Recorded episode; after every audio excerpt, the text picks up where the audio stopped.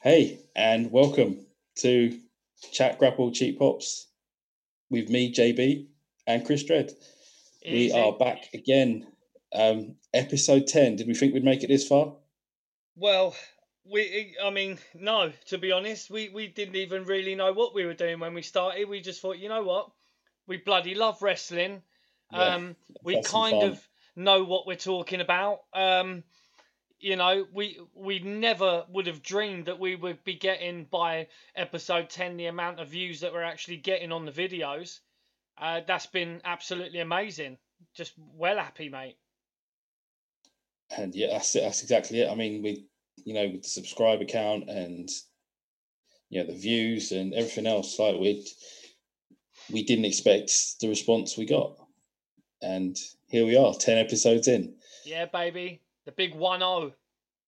and we have picked an absolute dumpster fire of a show for episode 10 let's be honest If you're gonna do something, do it properly. And yeah what we, the way we pick our episodes is like so fucking dumb. We don't, we don't even like. We talk to each other and we go, "What do you reckon? This one, this one, this one." We just literally random. There's no rhyme and reason.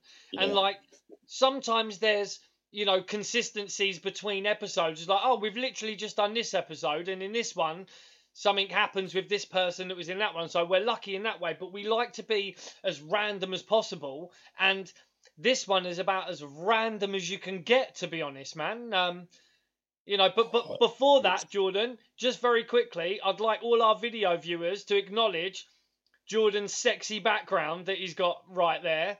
The old chat grapple and cheap pops podcast logo. You've got Mick it is. Foley there. Oh, you've got Mick Foley there, just on on your on your shoulder. Hey, Mick. Um, and also there's a great cheap pop in this um in this uh, pay per view as well. So Mick Oh, would have yeah. loved that. it's uh It's great. it's cheaper than cheap. Um, so Jordan's rocking the Chat Grapple and Cheap Pops podcast background. I'm still rocking the figures and the sticker books and things like that. So um, I will be rocking a background at some point soon as well. It's just uh, I'm waiting to get a greeny screeny. But until then, you've got the gorgeous JB with the sexier logo behind him. Um, and and I'm, looks. I'm kind of gutted we didn't have Mick in for last week Oh no, it would have been great, man. uh, Yeah, look yeah, at him. because uh, yeah the Royal Rumble tie-in and all that Bang bang. but we yeah we're here again and we we go again and this is I mean this is a this is a hilarious show for so many reasons Great. But before before we dive into the show, we will remind people to subscribe, like, comment. Uh, Chris, do you want to reel off where we are, like on what what Yeah, platforms? We're on. We're on like Stitcher, Listen Notes, um, Apple Podcasts. We're on Google Podcasts. We're on uh, iHeartRadio. We're on. We're literally every every single podcast platform you can mention. Podbean, um, the lot. We are literally anywhere. All you've got to do, go on to Google. Um, just get on that Google and just Google Google. Chat, Grapple, and Cheap Pops podcast, and you will find us on a massive list of podcast platforms. But also, if you're watching a video, you will see our beautiful mugs here on YouTube. And please, guys, please, we've we've had a massive influx of sus- subscribers, which has been absolutely fantastic. But we we need more. We're we're getting to we're getting up to that 500 uh, subscribers, but we want to push through to a thousand. We want to get there because, as we were saying before, we want to do giveaways. We want to do Uh, competitions. exactly. You know, we want to be improving the content that um that we're going to give for you guys because you know we're we're just two working guys got on a budget you know so we can't be too flash and too you know we're as good as we can be at the moment. Um obviously with the whole coronavirus thing going on unfortunately we cannot be sitting next to each other in uh, a studio setting which will be happening fairly soon. To be honest we could probably do that now because people are going back to work and i'm sure you know people sitting next to each other a meter away we could make a nice little studio so maybe that's something to think about uh coming Like, So- let's let's not get it twisted at all. The prizes that we have, you know, we'll be able to offer are pretty good. Oh yeah, pretty damn good. You know, uh, we've been collecting since you know day dot. It feels like jo- Jordan. And there's some jo- gems. You know, jo- Jordan basically has been holding out on me. He's a motherfucker because he, you know, I knew he had an extensive collection. I knew that. The fact that he had a big Josh and that line about and that, you know what I mean. But he, he, he he's been holding back on me, and I keep getting these like figure porn pictures from him and I, I'm I'm sure people who are on Twitter at at chat grapple pops um will be able to have seen the pictures that George's been putting up recently of the figures that he's been pulling out of his garage or garage. The, the um, horrible truth is that that's just the beginning. There's so much more to come. It's so cool. Yeah, but I haven't I haven't scratched the surface yet. Like like you're saying, we have been collecting for decades for decades and we are still decades. collectors we're still buying shit much to our partners um disappointment. Um you know we are still buying stuff. Uh you know we we will always be collectors. You know it's one of those things. And and Jordan's got some stuff and I've got some stuff that is quite rare and not a lot of people have. Um, you know, plus we've also got the other fodder that everyone's got, you know, but we we just we just fucking love it, man, and we would love to give something back to the audience, to the people, and we just want to thank everyone who's been who's been watching every single week. We we thank you so much. And yeah, we really do, and we're thanking them so much, and we're so grateful that we're going to bring them WCW Spring Stampede 2000. yeah, just as a little thank you, we're going to give you yeah. one of the ropiest shows you will probably ever see in your life. Now, we said at the beginning of this of the whole thing how positive we were going to be. And i'm sure there will be positives in this when we make each other laugh because there's a lot of silliness. There's a lot of it's it's a it, like i said it's a it's a bit fucked. It's a bit fucked. The the whole angle and situation i mean as we do every week jordan jordan's been watching on the network and myself, I have been watching on the VHS. And I don't just have one copy of this on VHS.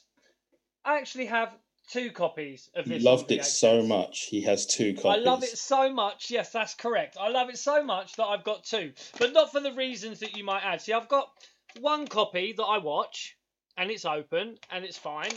But then I've got another copy here that is completely sealed. It is a completely sealed, brand new WCW 2000. That's 20 years old, Jordan. Oh, 20 man, years old, completely sealed. Un- it hasn't aged well. It's, you know, it's brand new, unopened. So, yeah, I love this pay per view so much. I've got two of them, and one of them's sealed, unopened. I yeah, believe this, one. I believe this is worth quite a few quid because the only other sealed WCW videos that I've actually seen online have been in the states, and they're going for about two hundred dollars each. So okay. I don't I don't know if there's any other jagoffs in um, the UK that would actually have this apart from me. I've also got um and uh, I've got remember how much copies. you paid for it. Yeah, I've got two copies of um, Slamboree as well um, from around that time. Oh, one sealed, brand new still, and one that I watch. Um, so yeah, um, I've been on the old VHS as we do. This is how we roll. And Jordan watched the network, man. So yeah, do you want to give him a, a quick brief uh, intro on this, bro? We're we're fucking okay. Um, April sixteenth, year two thousand. It is. It's, it's April two thousand. WCW is falling away. I mean, they would be done in the, in eleven months' time. They would be completely gone. Um, we like I was like I decided to jump into the eighty three weeks podcast with Eric Bischoff and Conrad this week. I had a quick listen, um, and Eric sh- uh, shared a lot of his memories from that that night and that show, and it's safe to say that he wasn't in complete control at this point. He was sharing the responsibilities with Vince Russo Terry Taylor, uh, Kevin Sullivan, and maybe a couple of others that escape me at the minute. Um, this is sadly last WCW's last big win of a show, the last big numbers that they do, and um, it's not it's not pretty reading. Like it wasn't pretty listening. It wasn't good listening to. They, I mean, Spring Stampede '99 did 255,000 buys on pay per view. This one did 150. This one did 115,000, and this would be the largest one they did. Like this would be the biggest one they did. Like to the to the end. I was going to say like they wouldn't two, get it. Two two hundred odd thousand for a a, a pay per view is still not great though, right? Like, I mean, considering like today's sort of standards, like AEW, you know, it's not we don't mention them a lot. They average their, I think their numbers are hovering around hundred thousand.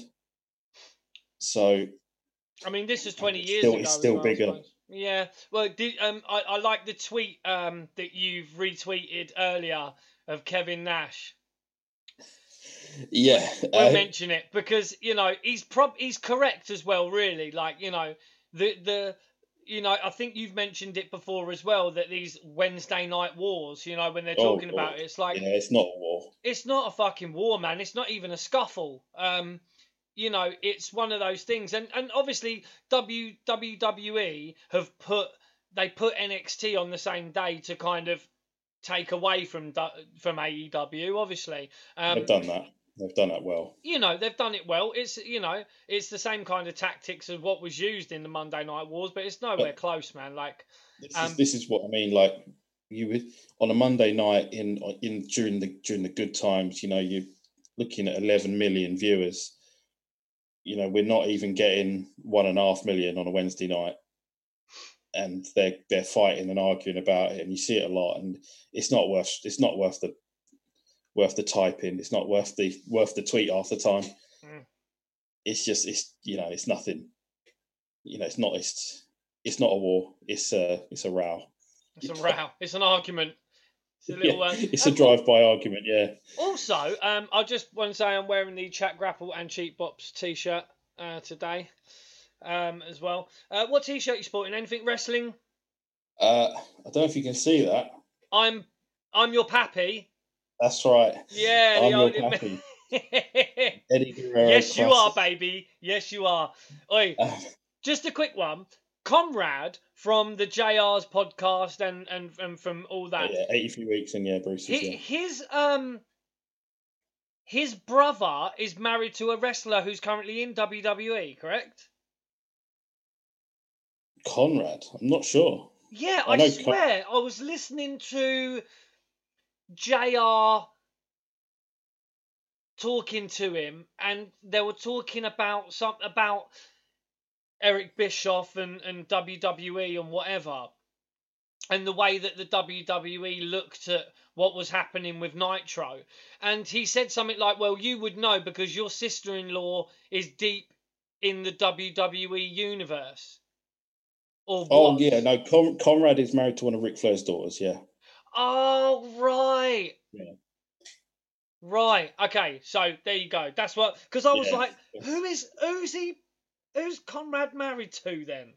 Yeah, he's into the he's married into the Flair dynasty. Woo! That's it. And speaking of Ric Flair, he does heavily feature on this show. Fucking um, hell! That... Now, oh god. just before just before Spring Stampede, WCW were hitting the restart button, like literally. They decided to vacate all their championships, and I mean, what a great idea! and it was about yeah, sorry, it was about a week before this pay per view, April yeah. the tenth. It was April the tenth, um, where they had all the wrestlers in the ring and they were vacating all the titles because at this point, uh, Vince Russo had come to WCW and he'd brought Jeff Jarrett with him. In you know, um, chosen and, one, baby. You know, and we mentioned in the last podcast how much um, a fan of ja- Jeff Jarrett that uh, Vince Russo is. And let's not get it twisted. Vince Russo follows us on Twitter and uh, he's retweeted a couple of our things, you know what I mean? And we, we do rate Vince Russo. Um, but this was just apps. This pay per view was just nuts, nuts, nuts. I, I I'm gonna I'm gonna put it down to a clash of styles because Eric has his way, and Vince has his way, and those ways of polar opposites. You know, Eric freely admits on that po- on the podcast I listened to that his his way of thinking is to keep the older established guys so you, you know you get your you keep your viewers you keep your you know your your revenue up and all that and Vince Russo wanted to bring in the the new guys the young the new, guys the that, new blood dude. the new blood yeah who he felt could draw money and you know make make their way and keep WCW in business and it it became a very confusing mess. I mean I don't know what you saw but the first clip I've got on this show at the beginning is the like the uh the montage at the beginning. Is, is Rick is Russo calling Ric Flair a piece of shit. Yeah, yeah, that's exactly what I've got. The first line on here, underneath where it says WCW Spring Stampede 2000, April the 16th, 2000, the United Center, Chicago. The first line is Russo says Flair is a piece of shit. and, and Russo beats Flair with a baseball bat. He says he's going to be his New York bitch and all this. I'm like, That's what right. the f? And like, come on, right. like it's you know, the worst line of the show comes up pretty quickly straight after in the same video clip, and this is Hulk Hogan saying he's going to eat Eric Bischoff's ass Yep. alive. I don't think I want to know what that means. There- There's a lot of censorship in, in, in my VHS What oh, is copy. there? Yeah. Okay. they, they they they cut out the word hell and they cut out the word damn and they cut out the word ass. Um, it's always it, it it always boggles my mind why in America they have such a hard time with the word damn. Like I I I understand that it's Ron Simmons seems to love it. but this is the thing, like it, it, it, it, some people say, "Oh, it's a swear word" or whatever, and it's like, come on now, come on, come Damn. on. But I mean, this this to me felt more like a longer version of Nitro than a pay per view because it But just- opens with a backstage skit. but not as good. Um, because it, it's uh, well, one one crazy thing you see as soon as they swoop in, um, as they're coming into to the uh, the broadcast the broadcast colleagues, um, shall we call them? Uh, Yeah, a sign that says. tonight. Very different. Yeah. Yeah, it's crazy. Like, um, uh, you've got a sign, a massive sign that just says Steiner is gay. Um, you just Wow. like yeah. I, see, I saw that one. Yeah. some some of the some of the signs are absolutely fantastic, and some of the stuff that's going on um in the crowd will also get an hon- mention. You've got all sorts of people dressed up like all sorts. Um, you've got people doing crazy stuff in the crowd. Um, No, and we, I always we, we tend to we tend to keep our eye out on the crowd because we have come across things like double denim sting and yeah. there was the kid who was just in his his In- underpants pants. as dressed up as Ultimate Warrior. Yeah, like we've seen some weird things, but yeah, it, I mean, three a three man booth. Scott Hudson, who I have not seen a lot of, to be fair, I don't really know what is. You know, I think he did maybe worldwide or something before he got to Nitro and all that. Um, Tony Schiavone's still hanging around, and Mark Madden, yeah. who Bischoff freely admits was put in there to appeal to the hardcore fans or the marks, as you know we call ourselves, Yeah. or smarks, Smart. smart mark. And- And, he Yeah. uses he uses a bit of wrestling terminology, uh, quite a bit through this um, pay per pay per view. He mentions he says a few things that are just not kayfabe at No. all. and some, yeah, I didn't mind Mark Madden, to be fair. He was he had some But good some of it- one liners. There's some great one liners in this. yeah. Good ones. And yeah, we open with a back, backstage skit, and it's Bischoff, Russo, Torrie Wilson snuggling up to Billy Kidman. Yeah. and they're wondering how Hogan's checked himself out of the hospital from, you know, the Nitro before where he gets attacked by them. Uh, Kidman refers to himself as the kid, which I'm sure meant he had to pay Sean Waltman a few royalties, maybe. Yeah. You know, you don't call yourself a kid. That's a that's a Waltman deal for sure. And it is it's new blood against the Millionaires Club. I mean, what a terrible name for a group, Millionaires Club. This this fucking this deal, right? I'm going to talk about TNA very briefly, and I mean very briefly. I'm sorry. It, it's it's been re. This is like as you can see on the on the video, yeah. It says WCW NWO, and even on there it says WCW NWO. Okay, the fucking NWO are non-existent on this pay per view. There's not one mention of the NWO in in one piece of it. Um, and And what you you're think this seeing like, is, is like TNA booking, right?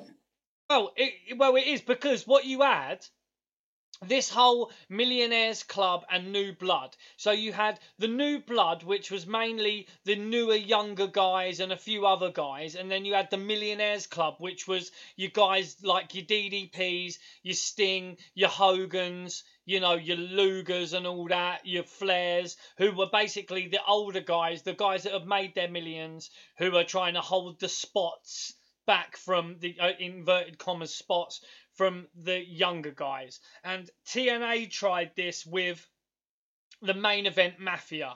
So they had the main event Mafia, which was fucking Booker T, Kurt Angle, Sting, um, possibly Flair at one point. But it's like a rehash deal of this whole faction idea to kind of make things to, to have this kind of dynamic of two factions fighting. Um you know and it was it uh, i mean like you say we try to be a positive podcast but sometimes things just don't work out as you think they may.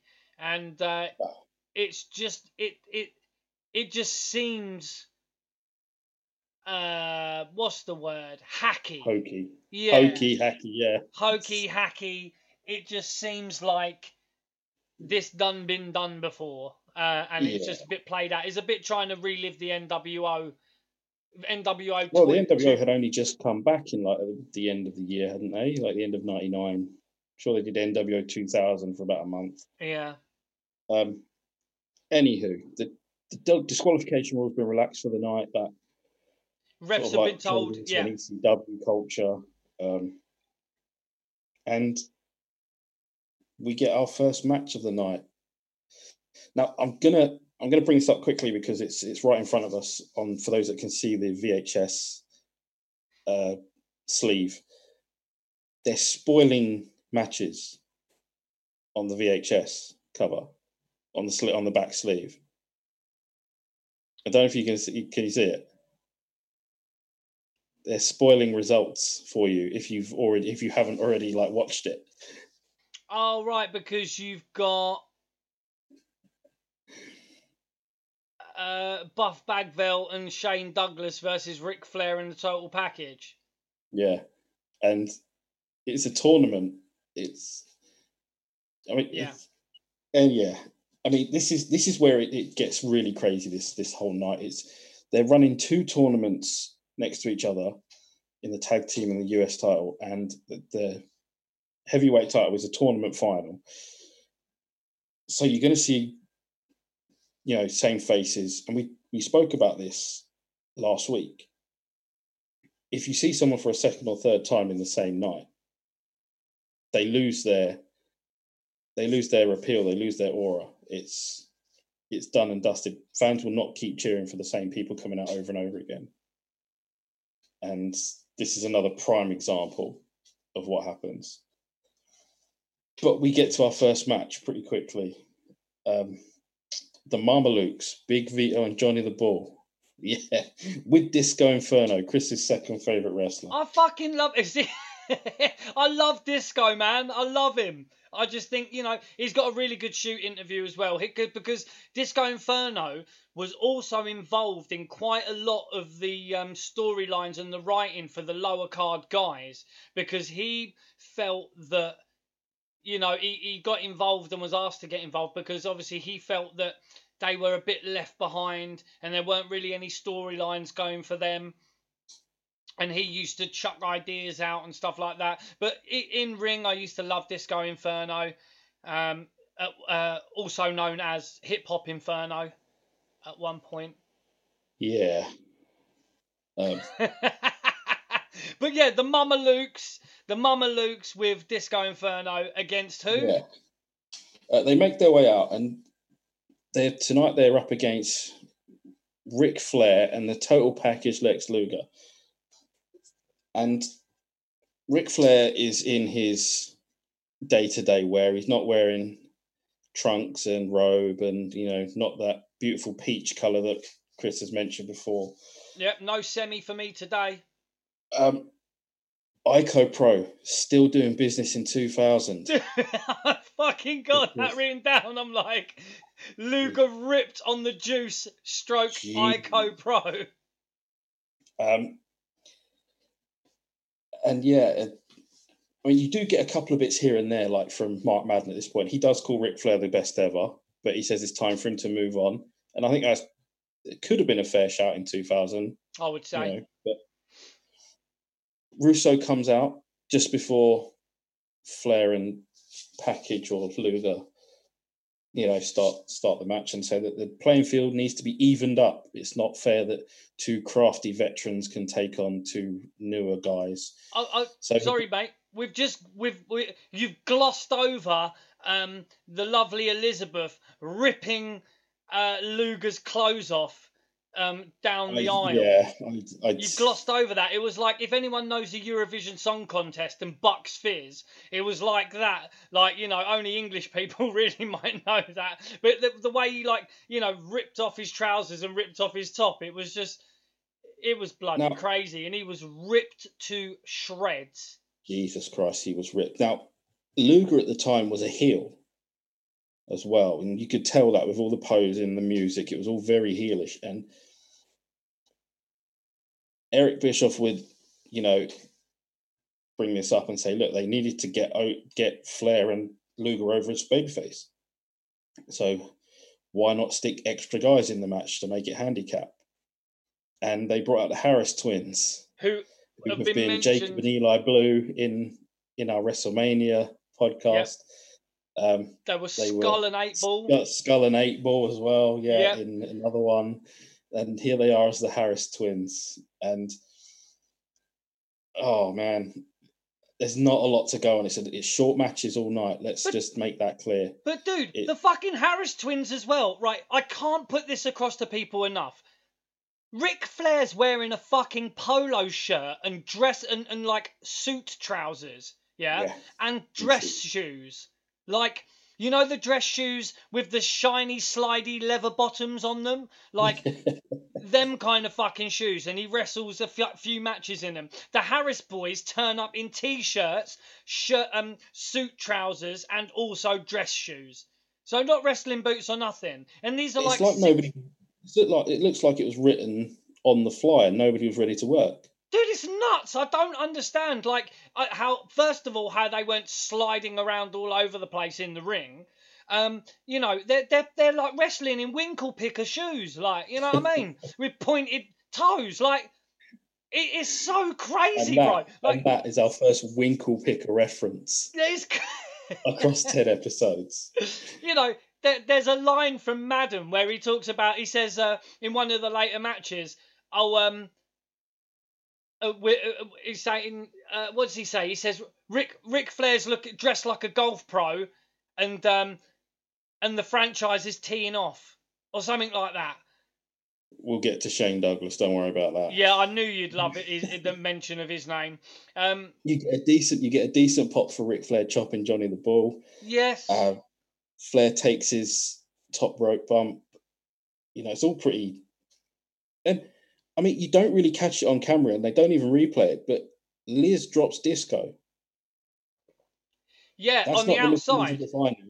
But yeah, but that's not. he gets carried off. He gets carried off by two mafia types. Did you Two catch that? goons, yeah. Two goons. They're fucking goons part of the family. They come like this. Honestly, the the the pace the pace of this pay per view. I mean, even I mean, I'm a sound guy, right? I I, I have I've studied at university. Um, sound design technology, mu- music technology, sound recording, right? And I also dabbled in Foley, which is sound effects for movies and TV and stuff like that. the mixing, the sound mixing on this pay per view is just as hectic as the actual event itself. The volumes and everything, like you can't always catch what the uh, commentators are saying. You can't always hear it over the crowd mix. The volumes are not great. It is like it's like chaos. Like I said to Jordan before we even started recording this, like it was so hectic this pay per view. Now we we make notes when when we do this, okay? So if you can imagine, like we're watching a pay per view and then we have to obviously write a couple of things down and take our eyes off it for a couple of seconds or whatever, whatever. Like we've got like I've got ten pages of notes for this. I needed like, a break. I had to stop halfway. Jordan, yeah. yeah, he had a break and stuff because it was like so full on. Like the pace of this pay per view was like at plus 50 and like even the sound and the way that the, the the sound was mixed in that was just absolutely insane. And it was just it was frying my brain. It was absolutely i had to do it in two parts. It was frying my brain. Just just to uh, inform our listeners and viewers i didn't go to university like my posh friend here. I uh, i got my i got my learning on the streets. On the streets so, uh... baby. And to be honest like you know I, it, it's um i do I still make music and I still do a few bits here and there and I rap and sing and whatnot and produce tracks and stuff like that. But that's not actually what I do for a job. Um, but yeah, I did go to university and study sound design and um, stuff like that. And it was just, it, it was just making my brain frazzle listening to how this, the, the, the how it was mixed. It was just fucking busy is the word it's in it. Very it was busy. very busy and this first match is a mess. Russo calls Russo calls uh, Lex Luger the very small package. Uh, he which, does. He calls him a very small package. I'm like, I'll tell you what. This is a shout out to my friend. Okay, me and my buddy Danny. All right, um, Danny D we always called Luger because of the amount of steroids that the guy has probably done. We called him Empty Sack Luger. it was like our name for him because the amount of steroids he's done has probably obliterated his testicular area. So Jordan's just like, why do I do a podcast with this fucker? but but it's like you know, Luger's balls, and we're not even ten minutes in. We're not even ten minutes. We're not even balls deep yet, and we're talking about um uh the the very small package empty sack Luger. I, I do have one moment from Luger which cracked me up like to no end. He just stands there as Big Vito's going to the top rope. Luger stands there and just shrugs his shoulders whilst he's waiting. Yeah, he just looks at him. He's like he's, he might as well have just looked at his watch. It was like cartoonish. it's yeah, it's such a mess. Um, there's a bit of decent agility from Johnny the Bull. Um, uh, and then it, Luger Luger racks him. Luger racks him and we're done we're out I, of here. I can't stop laughing, right? Because so many points in this pay per view, like even Russo, he turns up and he's got Ric Flair's Rolex on his neck chain that he yeah. stole in the last episode. Like, it, oh, dude, is you know, it is just so crazy. And it's not that there wasn't talent on on this roster. There was clearly talent on this roster. Well, but, a lot of talent missing as well from the show. You know, and but no one there was oh fucking how can I put it? There weren't really no wrestling going on. Like it was No. it was very soap opera and very just busy, just a lot going on. Like I say, we love Vince Russo, but like you said, it was too many fingers in too many pies. Um, you know, there was too many cooks spoiling the broth at this point. I mean, yeah. was Kevin Sullivan even involved in, in, any way, shape, or form? Because I thought he was gone, bruv, by by now. No, I, I think he's still around at this point, and just I'm pretty sure Terry Taylor's got a, got a job there still. Taylor's there because he introduces, he, he tells Terry Funk where to go for the hardcore yeah, match. that's right. He tells him when Norman fucking is, yeah. great. It was probably one of my favourite parts. Ah, oh, fucking great.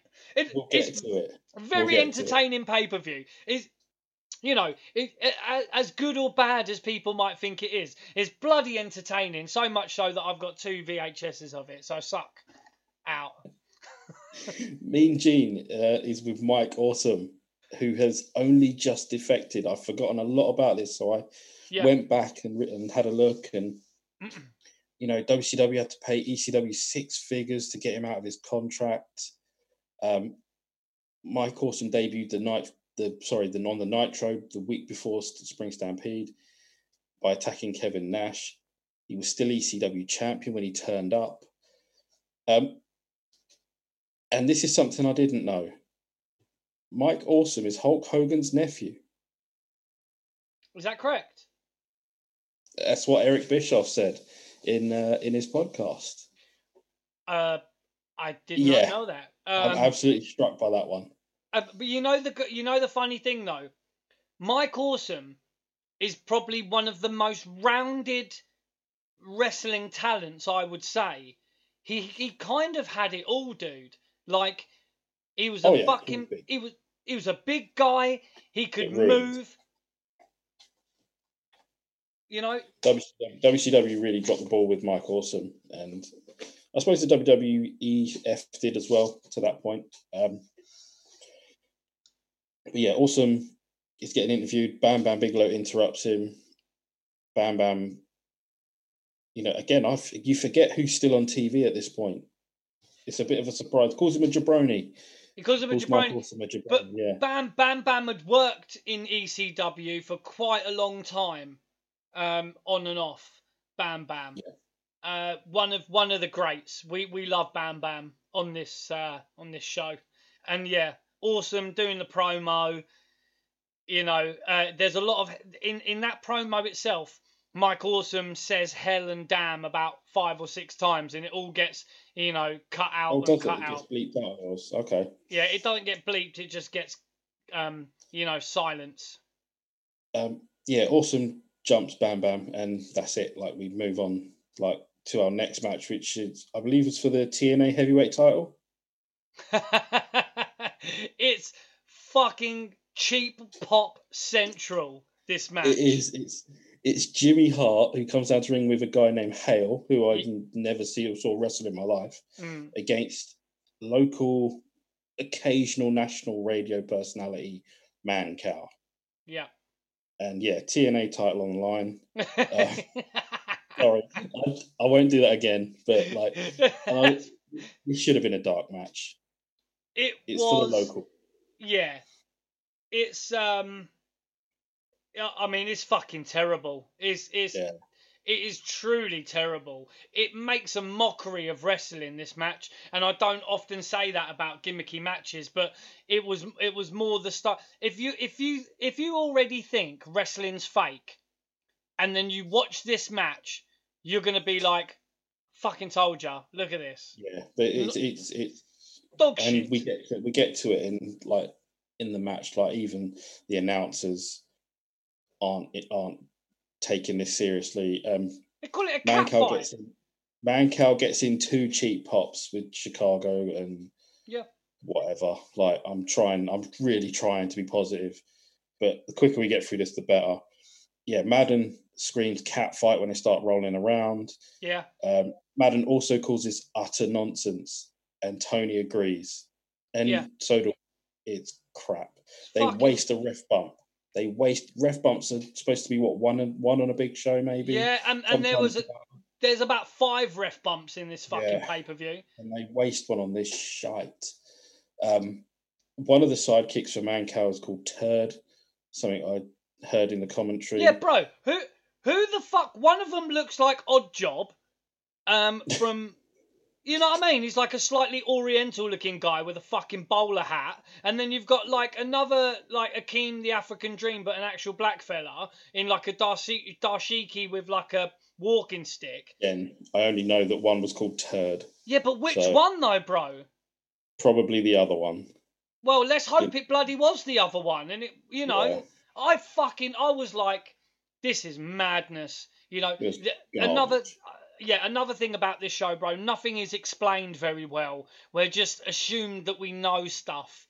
Um, you know, it, Oh, we got a, it- we got a video package beforehand of Jimmy Hart attacking him at the radio station. and hurting his eye. He had a patch on Oh, his eye, God, and it was called an eye for an eye match. Um, which brings us to our eye for an eye match coming up next weekend on Extreme Rules. like, yeah, no, let's let's ignore Extreme Rules. Let's just scroll right past that. Mancow uses a chair and wins. Who cares? yeah. No one's I've got, the end, I've, got. I've even got on my notes at the end of this. Fuck this shit. Um, and then Kidman comes out and beats up Jimmy Hart. Like, there, there's no heat in this. It- and they try to play it as if, oh, uh, Jimmy Hart and Hulk Hogan are in, inextricably linked, so But that's Jimmy was why. the heel. The, Jimmy was the heel in this match, so they're not going to care. No, Like, I just, yeah. But you know, let's we move on. Uh, Russo is backstage. We get a lot of backstage skits, like we said. He's giving giving the telling off to uh, Harris Twins and the Mamalukes for losing. And then we have our first match in the US title tournament, The Wall. What a name, The Wall, um, yeah, against Scott Steiner. And Scott Steiner gets a good pop. Does he? Does he come out to the old Steiner music on yours?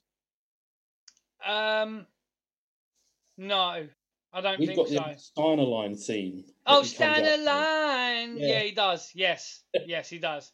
I thought, what's going on here? Surely he's like he's got a better music by now, but no. Um, dude. and and Scott Steiner is absolutely fucking ripped at this point. here we go. I've got here. WCW brought out a lot of ICOPRO, Dude, this guy is juicy. jacked. He's dude, jacked it. You know, oh, he, you know, he's vein popping like a motherfucker. Um, he's absolutely huge. Um, this match is very quick. There's low blows by each of them, and then outside the ring there's a table. Um, Steiner pokes Wall in the eye. Apparently, Wall can't see out of both eyes after getting hit in one, Yeah, and he choke slams the ref through a table. Another ref bump. yeah. Choke And slams the ref through a table, one. and another ref comes in, and it's a DQ, despite the relaxed DQ rules for the night. Um, I don't get it. Waste of time.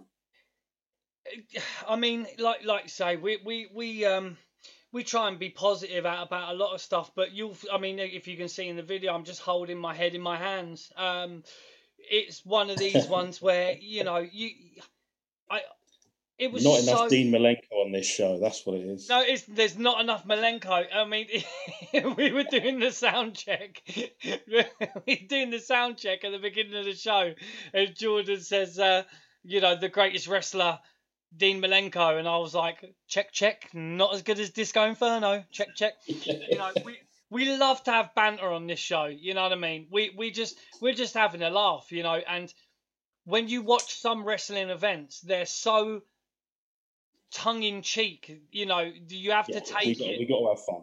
You've got to have fun because if you you can't take it too seriously because you just end up ripping it to shreds and that's is what this is what I, I, I see a lot of um, wrestling podcasts and, and, and wrestling interviews they take themselves and the business too seriously and it's fucking entertainment and you've got to find it funny you know you find good bits of wrestling like even in this match there was a really great classic Steiner belly to belly.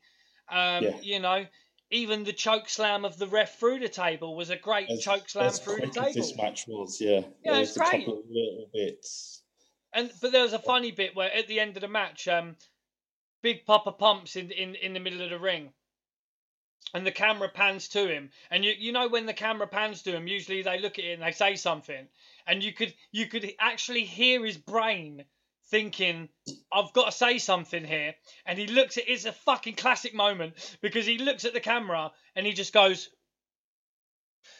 and just walks off. it's fucking great.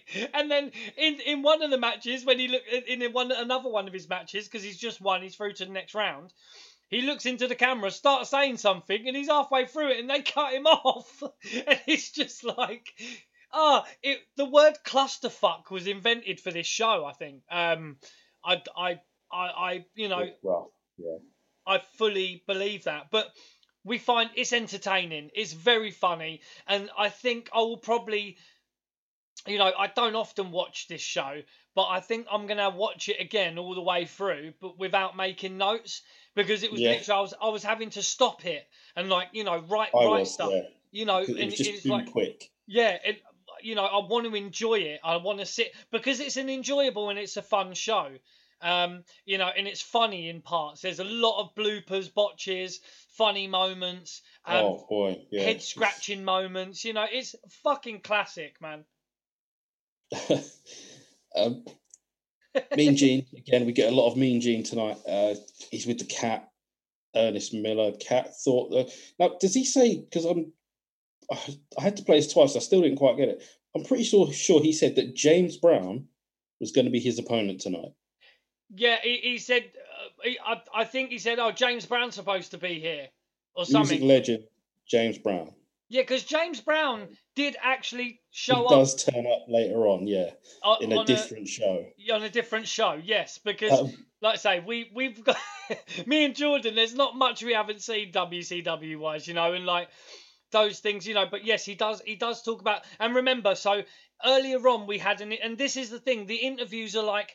They, they're cut in sporadically and sometimes it's a little bit confusing. So we had the interview before where it was um, Mean Gene Okerlund was with Mike Awesome, and they just assume that you know stuff. So Mike Awesome, his opponent was going to be the cat, right? Yeah. And then Bam Bam Bigelow, for whatever reason, comes and beats up Mike Awesome. So then now Bam we've Bam got Bam jumps the cat in the uh, in the interview. Yes, and then yeah, and then now Ernest Miller, the cat, is having an interview, and Bam Bam comes and attacks him. So then you're Yeah. like, okay, what the fuck is going on? Because the next match, yeah. It Bam Bam just comes out and replaces the cat to take on Mike Awesome in the US title tournament. Yeah. And straight away you get ECW chance. You know, he is he was the ECW champion. He lost it to Taz, you know, who was a WWF guy, and it was all just kind of yeah, in that week, yeah, he moved over to WCW. It was pretty crazy. Um, I've just got here. Awesome's impressive, man. Like his, his dive over the top was always good. The mullet is the mullet is strong. It's really strong. This The one. mullet is strong with this one. one. Yeah. You've got a big headbutt from Bam Bam. You know, it's it's it's a tidy little match, and then Ernest Miller arrives. He comes out. Can can I just but before that, sorry, bro. Before that, there's a great part, is it, where where Mike Awesome gets thrown against the the rail and he doesn't realise the camera's right in his face. And he's talking to the people in the crowd, he's like, just move, just move, just move. Yeah. And then Bam Bam comes running in and he like throws him into the crowd and they start fighting in the you know, flipped he gets flipped on the chair. It's fucking that is my favourite part of this match. So good. Um, I don't know. I think I think we can. I can match it when Cat arrives Oh yeah. And he says, you know, move out the way. He's going to put his red shoes on and he's going to dance. Yeah, because he super kicks, he super kicks uh, Bam Bam.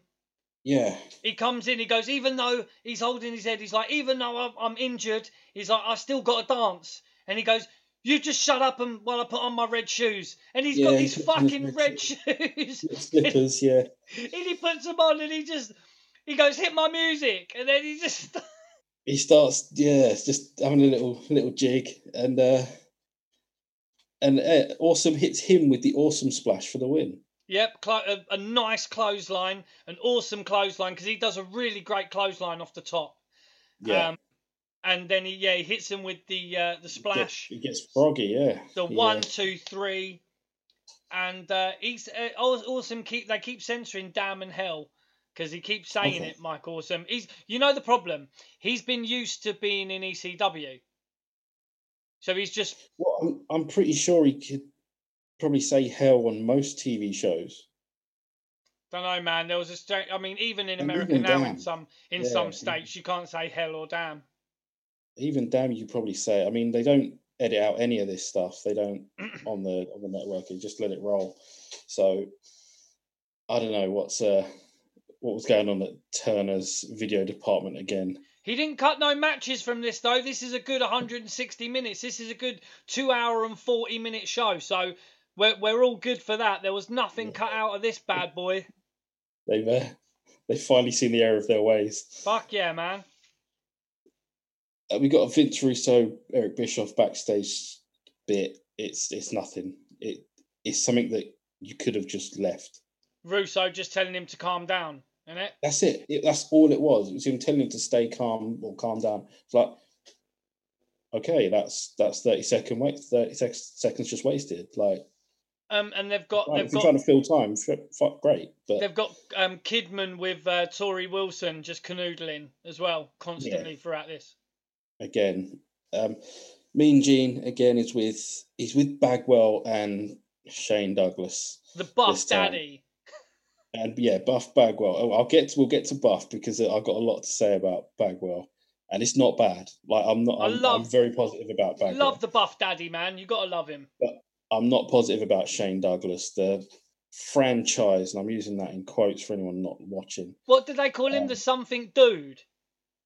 Yeah, they they do. Someone does call him the dynamic dude. Dynamic dude. Yeah, because Yeah. like, as a as a rib, but like seriously, Shane Douglas, he was what ECW heavyweight champion, and what did that? In, he must have felt entitled to all sorts at that point, but you know he'll always be Dean Douglas to me, and you know that jobber that he got jobbed out on an episode of Superstars in the nine in the early nineties, you know stuff like that. I just yeah, whatever. Shane think he Douglas, can't draw. A, he can't draw a dime, he couldn't. as they say. um, they, they just shouting that New Blood's the future, blah blah blah. Yeah. Um, and we get to what is our next match, and this. Now I've read about this before, and I read that they called the Harlem Heat 2000 the worst tag team in wrestling. And I mean that's that's a pretty bold statement. I, I mean, this new Harlem Heat are probably This is what it Worst. is, yeah. yeah. the new Harlem Heat, Stevie Ray and Big T, formerly known as Ahmed Johnson, Yeah. but Ahmed or Big T had not been on the ICOPRO. Let's just put it that way. Uh, just quickly, bro, you got something on your screen there down the bottom On the bottom, on it on on your screen. It's about restarting to install Windows or something. oh Lord, don't need that, do we? Restart tonight. No chance. Get out of here. Yeah. You're ruining our recording. Goddamn. Get Bill Shame Gates. Get Bill Gates in here. Fucking Windows 98. Gonna start. get, I'm gonna get my chief, my chief mudhole stomper to. Uh, the Stompy has become the Stomper. We're live, folks. We're fucking Yeah, live. we're live, We don't live, edit pal. none of this shit, man. We talk about testicles. We've got Windows things popping up. We don't give a shit, man. Chat, grapple, and cheap pops, son. and yeah, we, we Big T Ahmed.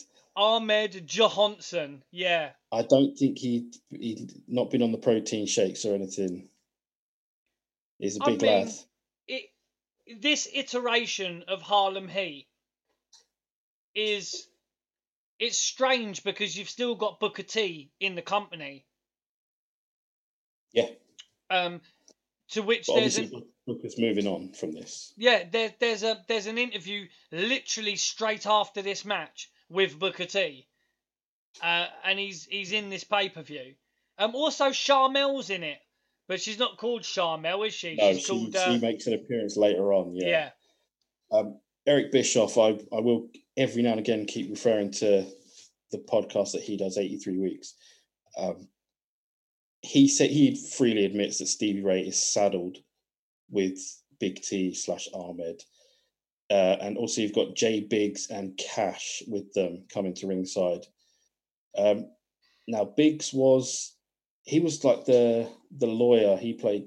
He also was part of the Nation of Domination. Yeah, but he wasn't called that. What was his name in the wasn't nation, man? Biggs. Oh Lord, now.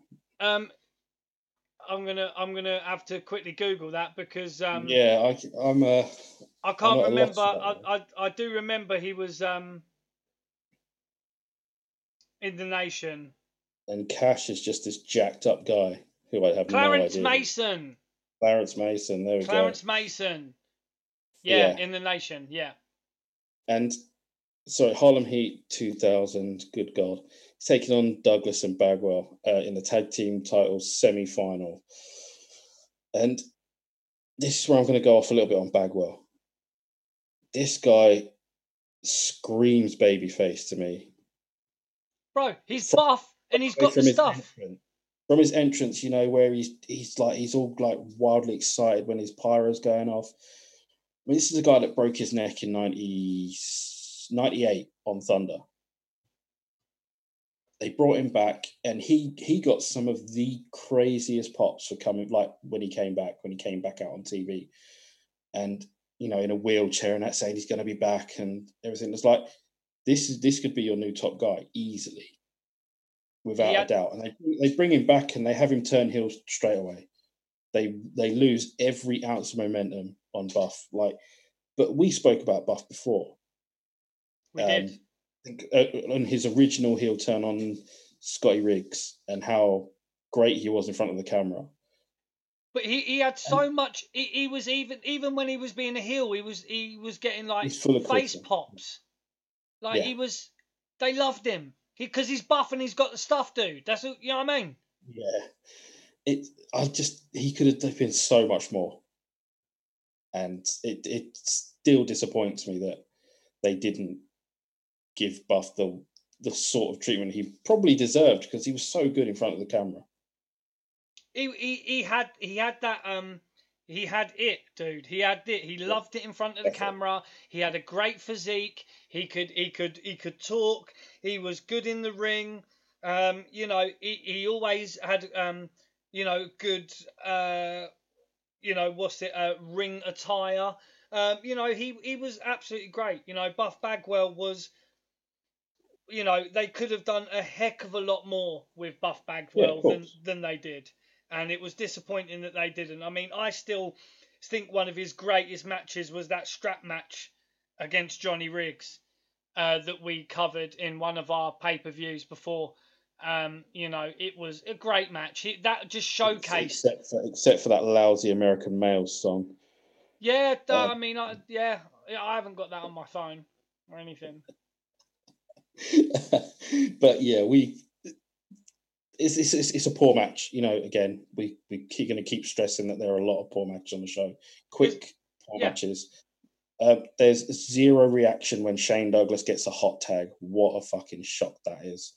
Um, he hits a really poor fisherman buster for a three count. And that's it. We move on. I think Harlem Heat argue in the ring afterwards. Yeah, yeah.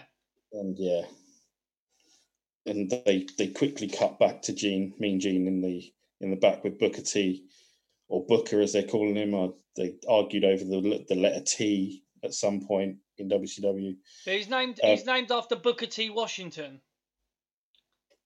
who's um, but, a, a, predominant um, character, uh, a, a real life person, Booker T. Washington. So Booker says he's got some similarities with the New Blood, but he's not New Blood, and it's a pretty you know, it's a pretty meh a, yeah, it just doesn't doesn't get you amped up for the next match, which isn't that bad. Next next it's match ain't too bad. Booker T and Sting. Yeah. And Sting gets a decent pop, I'll, you know, but Madden hates Sting. He hates on him yeah, a lot. So he's not giving the viewers at home anything to like. You know, there's not a lot of love for Sting from Mark Madden. Um, it's I've got here. It's not spectacular, but it's the best thing on the show so far. Yeah, it's good. I mean, uh, Booker gets uh, thrown into a camera or the cameraman, which is a good yeah. uh, part of the match. But with all of these matches, I mean, even to a point, the main event, not long matches at all. I think the main event's the longest match. I think the fucking entrances for the main event are the longest part of the bloody show.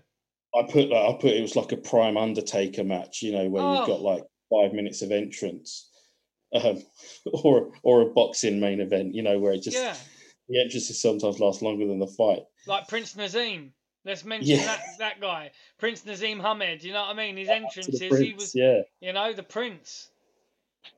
Um, it's just yeah, it's just it's pretty mad. Like you know, it's decent axe kick from Booker. Yep. Sting, Sting, Sting's moving around a lot in this one. He's doing his best to get it over, and I think that's fair play to Sting. He that he doesn't have to put his working boots on straight away because he's, you know, for whatever reason, we won't get into that straight right now, but we will later on. And yeah, it's it's a decent it's a decent go of it. It's not very long. Sting hits the Scorpion Death Drop, gets the win. By by this point in the year 2000, I saw Sting and I was like, "Fucking yawn, son, yawn." I was done with Really? him. I was done with Sting by this point. Wow. Um, you know, I, I was done with him. You know, we'd seen him early nineties. With hot take, bruv. Um, Yeah. because you know it was just, you know, my thing with Sting, right? Sting is, he's a he's a guy who's been in the business a very long time, but Sting is only as good as the person he's wrestling. Can I say that? Oh, I don't know. He has his best matches obviously with better workers you know so he can't really there's not a lot sting does bruv. There ain't a lot hot take i don't give a shit. We're here you know what i mean? Um he's got his stinger splash you know. He, you know, he's got the stinger splash, he's got the scorpion death flop, he's got the st- death drop. I don't know because Sting works some good matches with Luger and stuff, and like Luger ain't the worker. Meh. I mean, meh. I, Yeah. Meh. Not having it. Not having it, Okay. bruv. I'm not having it. All right. Give me Disco Inferno um, any day. but Yeah. you know what would be a dream match? Disco Inferno versus Val Venis. Give me that. Wow. I genuinely wasn't expecting that sort of dream match to come out. Dream Val match. Venis and the Disco, the Disco Man. Um, Sting and Booker T have a fist bump in the middle of the ring. There's a little applause for it. but they don't they the, the commentary team don't like it or parts of it because basically they're saying look russo's given everything to booker and he's Yeah. throwing it back in his face The diss to the new blood. yeah and you see something later on in the pay-per-view where he says look i'll let you get away with all the the potatoing or the spudding but he says potatoing Yeah. like he doesn't know Uh, fucking- what fist bump is. Yeah, he goes, you know, I'll, I'll let you get away with all that. He said, but you got to fucking do me a favour. He, he talks about it later Um, on in the pay per view. But yeah, I mean, this is just, I mean, you know, it's just another Sting match, bruv. That's the way. There's certain wrestlers that I can just say, like, uh, it's just another Sting match. You know, yeah. Let me tell you who Sting had his best matches with. Kurt Angle in TNA. Oh, fuck me. Say something. Oh, Say I something. knew. I knew. I, I, I thought we'd already. fucking say TNA something. No, he had he had fantastic. My favourite Sting matches are the ones he had with AJ Styles and um, uh, Kurt Angle in TNA. And yes, he was at the arse end of his career. He joined TNA in something like 2003, um, three years after this. But he had some great matches there with with AJ. Give a shit.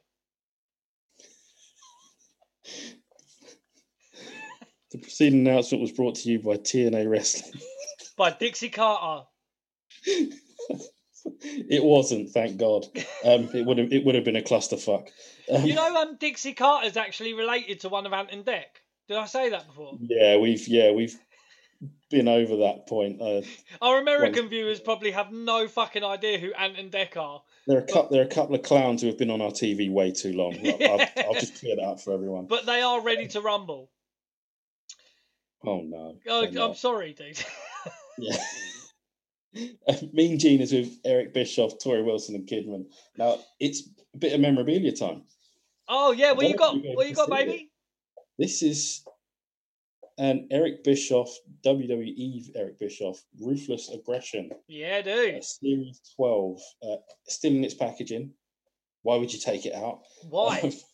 Yeah. Do you, you know, it's funny. There's guys that literally get mint on card things and open them, and just have them. They want them fresh. It's like, dude, what you doing, man? Not uh, not not cool. not our style. If it's if it's in the box, it stays in the box. As we say in England, it's just not cricket.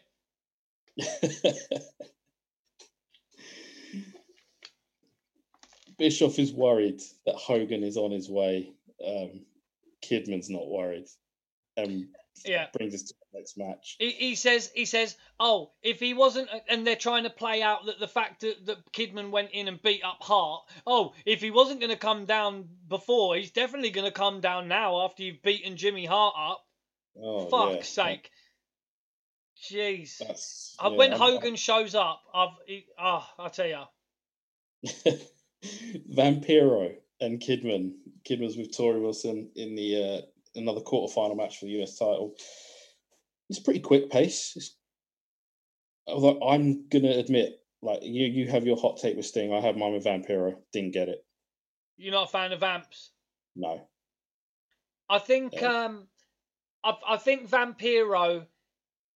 I I I like him. I like the character of Vampiro, but I think, you know, he speaks fluent uh, Spanish. He's got Oh, yeah, uh, he worked in he worked in AAA and that, didn't he? yeah, he's got a Mexican missus, or did have. He's got a Mexican child. Um, he's um, and and let me just say as well, I I don't think Vampiro is too well at the moment. He was there. There's he said that he thinks that he's got early stage dementia. Um, at the moment because he there was a video that came up online where he was um, really upset and saying, you know, sometimes he doesn't know where he is or what he's doing or what his name is and stuff. And let's be honest, the wrestling business, um, you know, these these guys, some of these guys put themselves through shit, man. Um, and yeah, I mean, like I say, I, I mean, Vampiro, I enjoyed him. There's also I'll, I'll be honest as well. Wrestling business wasn't very clean back then. no, you're there's correct, man. You're correct. a lot of gimmicks and pills and all sorts of shit flying around. And dude, you know what? Yeah, this is, is, Vampiro- this is, isn't this the year that Juventud Guerrera got high and run around a, an Australia hotel naked, threatening to kill police officers and stuff? Is this Oh, was that the year? Possibly, Yeah, I think, man. it's, I think it's 2000. Yeah, Um, Vampiro's done some crazy stuff, man. Vampiro's done um, programs on Mexican or or um, Puerto Rican TV where he goes to haunted sites, all in Spanish. Um, he's he's done seances and stuff. He was into Satanism and things like that. Um, Vamp- I tell you what, right? Vampiro's got some crazy stuff. Um, and also one of the guys that trained Jordan and myself actually appears in a Vampiro documentary that is online because Vampiro came over to the UK and he did some Hammerlock and FWA shows. Um, and yes, he's on he's on a few of them, but we're not talking about British wrestling anyway for the time being. Um, no, we're not. But um, also Vampiro was in a very strange, a very strange little promotion, right? Uh, it's just every time I think of Vampiro, I remember him from this thing because I believe he might have been their first ever champion, and it was Wrestling Society X. Have you ever heard Oh of it? yeah, the one that was on MTV. Yeah, That's correct, right? Yeah. Wrestling Society X. It it was fucking for its time and what was going on. It was way be, before its time. Um, it was just not really done by wrestling people. The talent that they had and they, the that was people like they TNA then. uh, no, well, yeah, you know, but I, I, I still enjoy watching uh, Wrestling Society X, and you've got Evan Bourne or Matt Bourne, who was who, who was in it. You had um what the uh, loads of people that are in AEW were in it. Um, you had it, it was pretty good, man, and you had also Vampiro was in it. So yeah, I mean. Vampiro's like Marmite, you know what I mean? You love it or you hate it. Um, and I mean, I, I, I, I liked Vampiro, but I think that's just because I used to have dreadlocks and I liked his hair. Um, but he, he- you know, he could work. But if you don't, if you don't like him, you don't like him. You know, like mean, He gels. He gels a lot better in this match with Kidman than he does later on when we see him. There's some the crowd stiff, is dead. There's some stiff shots in this though, bro. Some real. I think uh, Kidman fucks something up, and Vampiro gives him a stiff kick to the fucking chest. Uh, he, yeah, he might have done. Yeah, I think I've got that Yeah, Pretty stiff there's shot. a couple of, but even his kicks seemed a little, little, little like, flaky. Flaily, yeah, yeah. Um, yeah, like I said, the crowd's dead until we get one of our biggest pops of the night, which almost proves Eric Bischoff's Eric Bischoff's point about established stars, because Hulk Hogan turns up, and the place goes nuts. And this is Hulk Ho- Hogan in the year two thousand. Yeah, this is the year 2000. Hulk Hogan, um, after being hit with a Hummer, uh, he was Yeah. in a car and they whacked into the side of the Hummer. Because they're even saying, you know, Bischoff was saying, look, Kidman, it wasn't you that put Hogan in the hospital. It was the fact that he got hit with a Hummer that put him in the hospital. And he was saying, who discharges themselves from hospital, you know, after being hit by a car or whatever, whatever. And then, you know, Hulk Hogan turns up wearing the biggest gold cross I've ever seen in my life. It's like he stole it from the lectern of a church or something. This thing was like absolutely huge. He's obviously we been, you we know, get a cracking line. We get a cracking line from Mark Madden. He's here for his pay per view bonus. that's correct. I was like, yeah, that's it. You That's could it, end this dude. show now. Kayfabe out the fucking window, year Yeah. 2000. We know Hogan too much. Hogan batters Kidman, and um, we get to a point where we have another untrained table. Yeah. Now, Yes, I'm do. sick of these tables getting work when they're clearly not ready for it. Correct, man. Because, yeah, this table doesn't know how, how to work. Hogan tries to throw Kidman through it, and the table stands firm. It's the announcement desk, wasn't it? Yeah, It's the announce desk. Another fucking green announce desk that doesn't know when to break. yeah, And he has to fucking slam him on it afterwards to break Just- yeah, just a plain slam, just to try and break the table down. Um, and Vampiro gets the win. That's it. It's a Hogan decides he's then going for Eric Bischoff, so we get more backstage stuff. Hogan goes through a load of empty, like a load of doors that lead to nowhere. He then finds Bischoff. Russo's there as well. A ton of police officers come in. And With this is the first time I see. Yeah, Hogan sells the guns like he's never sold before. You know, the guns are trained on Hogan, and he's shouting, "I'm going to see you on Nitro." So it's a it's an advert for Nitro. I'm going to eat you alive. He says, I'm going to eat you alive. Yeah, at least he's not trying to eat his ass alive this time.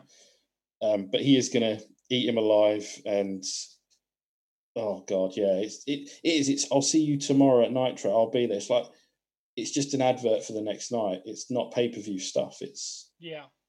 it's a little bit of silliness.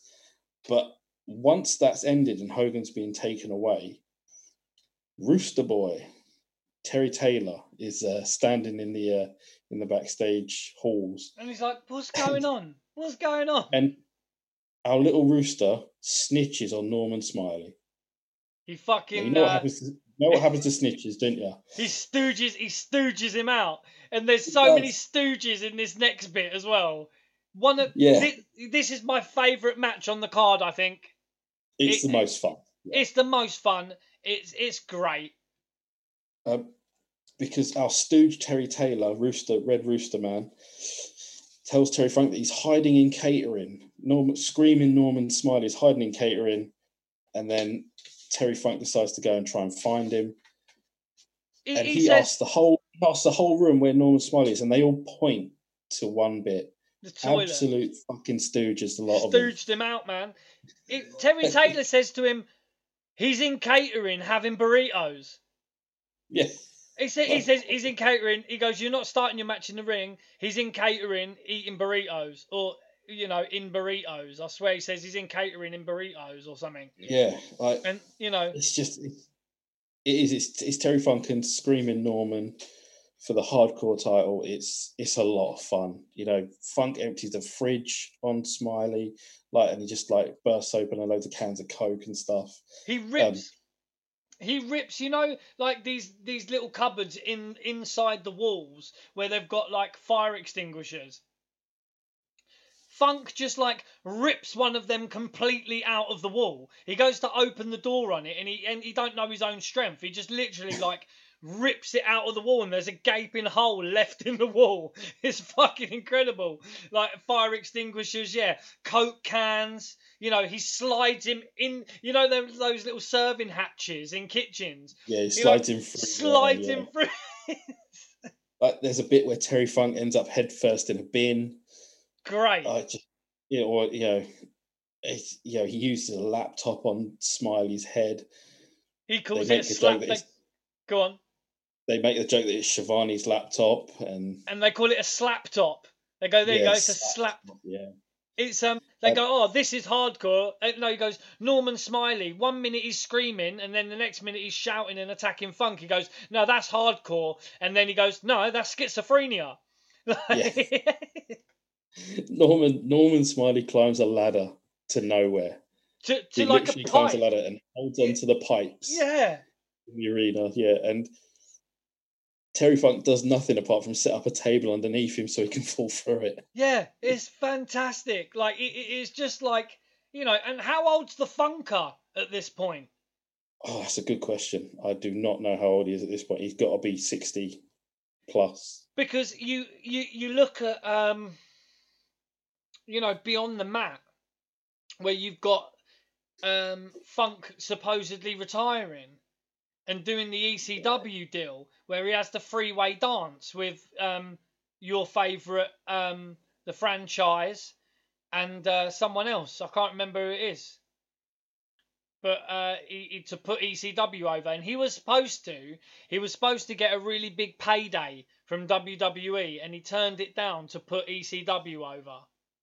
Yeah, that's Terry Funk. He's uh, middle aged and crazy, right? I mean, like, yeah, you know, and he's old at this point, man. I mean, Kevin, F- uh, Kevin Funk, uh, Terry Funk is, um, you know, he, I, I mean, Terry Funk's shoes, uh, his trainers are even famous. You know, he gets choke slammed out of his trainers.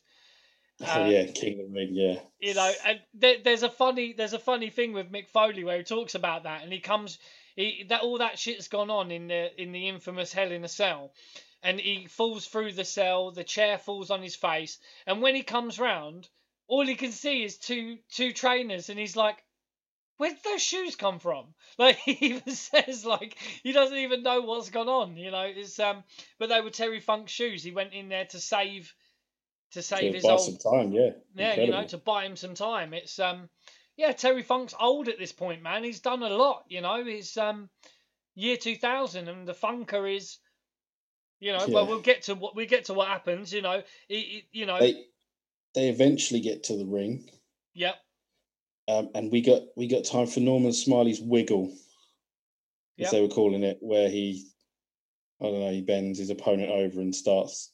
slapping his Dancing. booty. Yeah, Yeah. it's uh, it's a little bit weird. It's weird. It, it, it's As he's strange. doing that, Terry Funk reaches back with a chair and just whacks him. Yeah. Like, so it's pretty fun. And then Dustin, Dustin Rhodes makes his way out and hits uh, Terry Funk with a pile driver on a chair. I'm like, this man's like 60 plus, surely, at, Yeah. at least.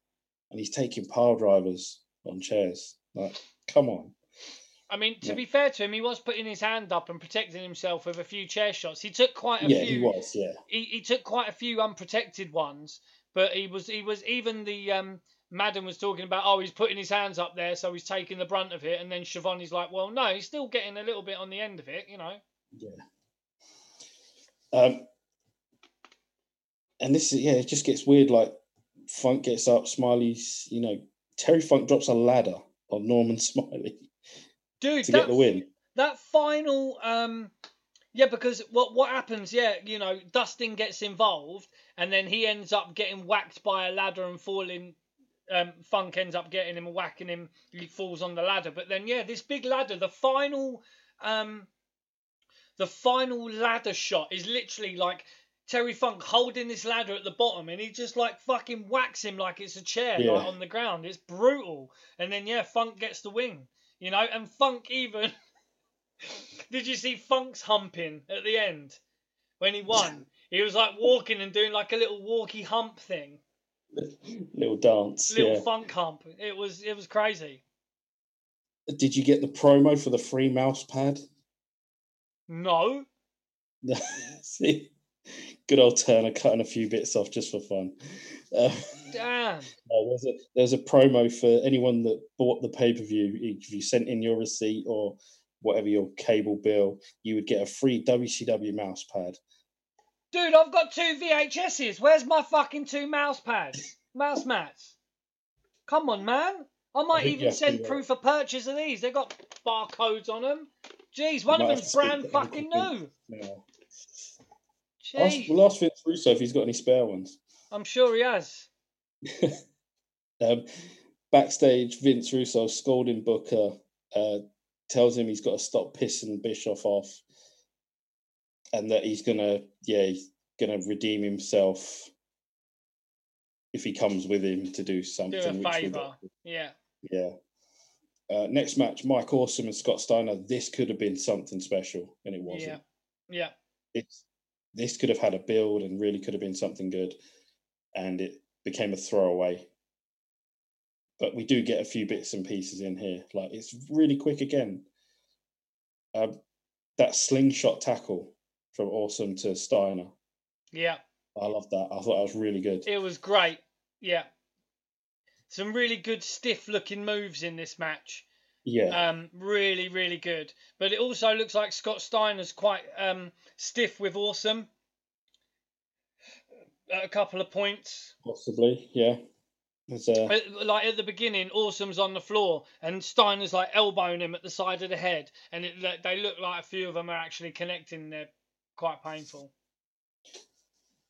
uh, get a decent sort of reaction for the running or the hobbling from Kevin Nash. Yeah, He uh, hits Awesome with a crutch because he, you know, he had them. and because Awesome hit him with a crutch the the week before. yeah. Yeah. Um, Steiner hits on the puts on the Steiner recliner for the win, and yeah, I just think that could, could have been worth so much more. This one, I mean, they weren't even. Were they gonna have, have the old Kevin Nash um, Awesome feud then? That's what they were surely leading up for.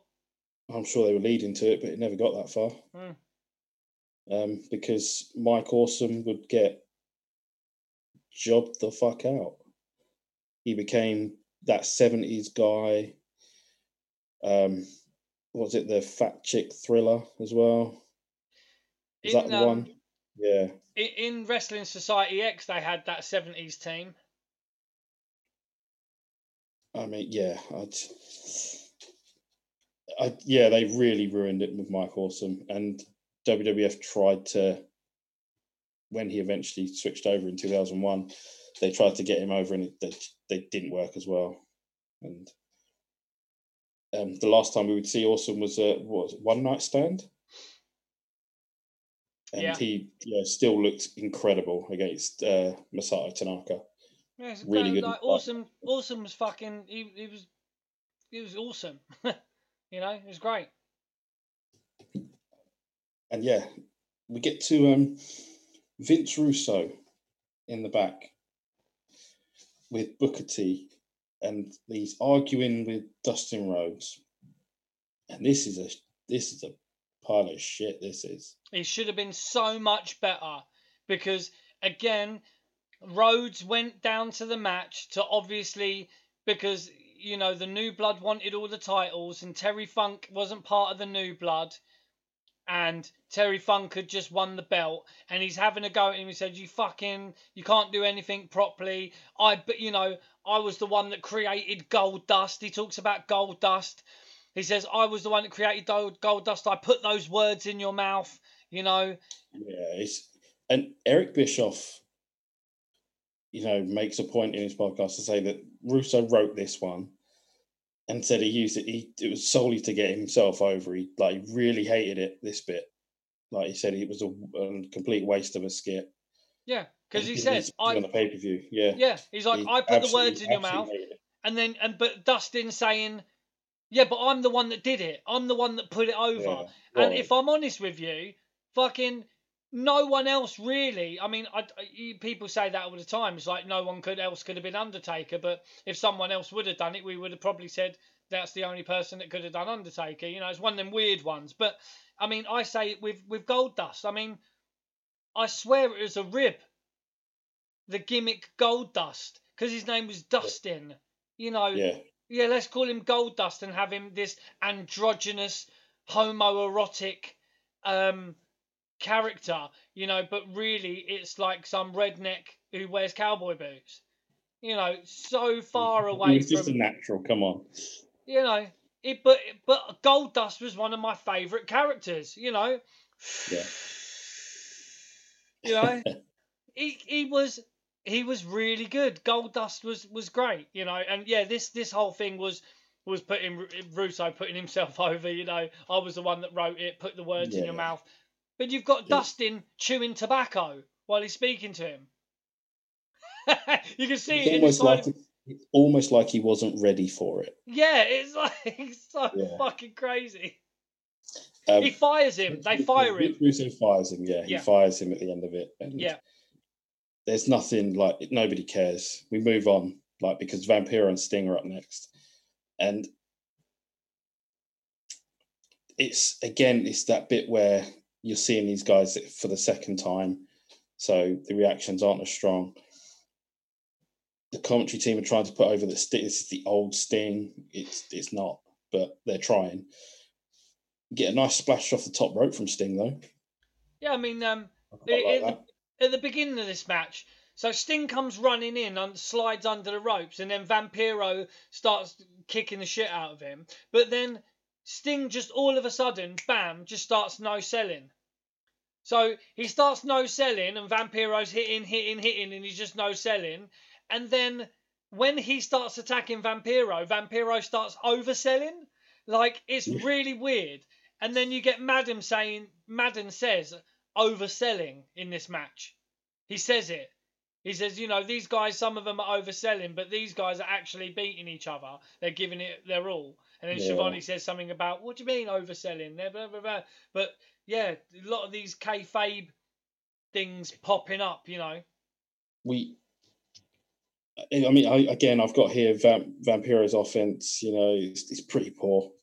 These kicks, some of these kicks look pretty weak and It stuff. was and- yeah. There's Yeah. quite a, a major botch coming up to the end of this match as well. And you yeah, could Va- see- Vampiro did not work well with Sting, and like he worked quite well with Kidman. The it brothers in paint. I think it. Yeah, God, that kept coming up, didn't it?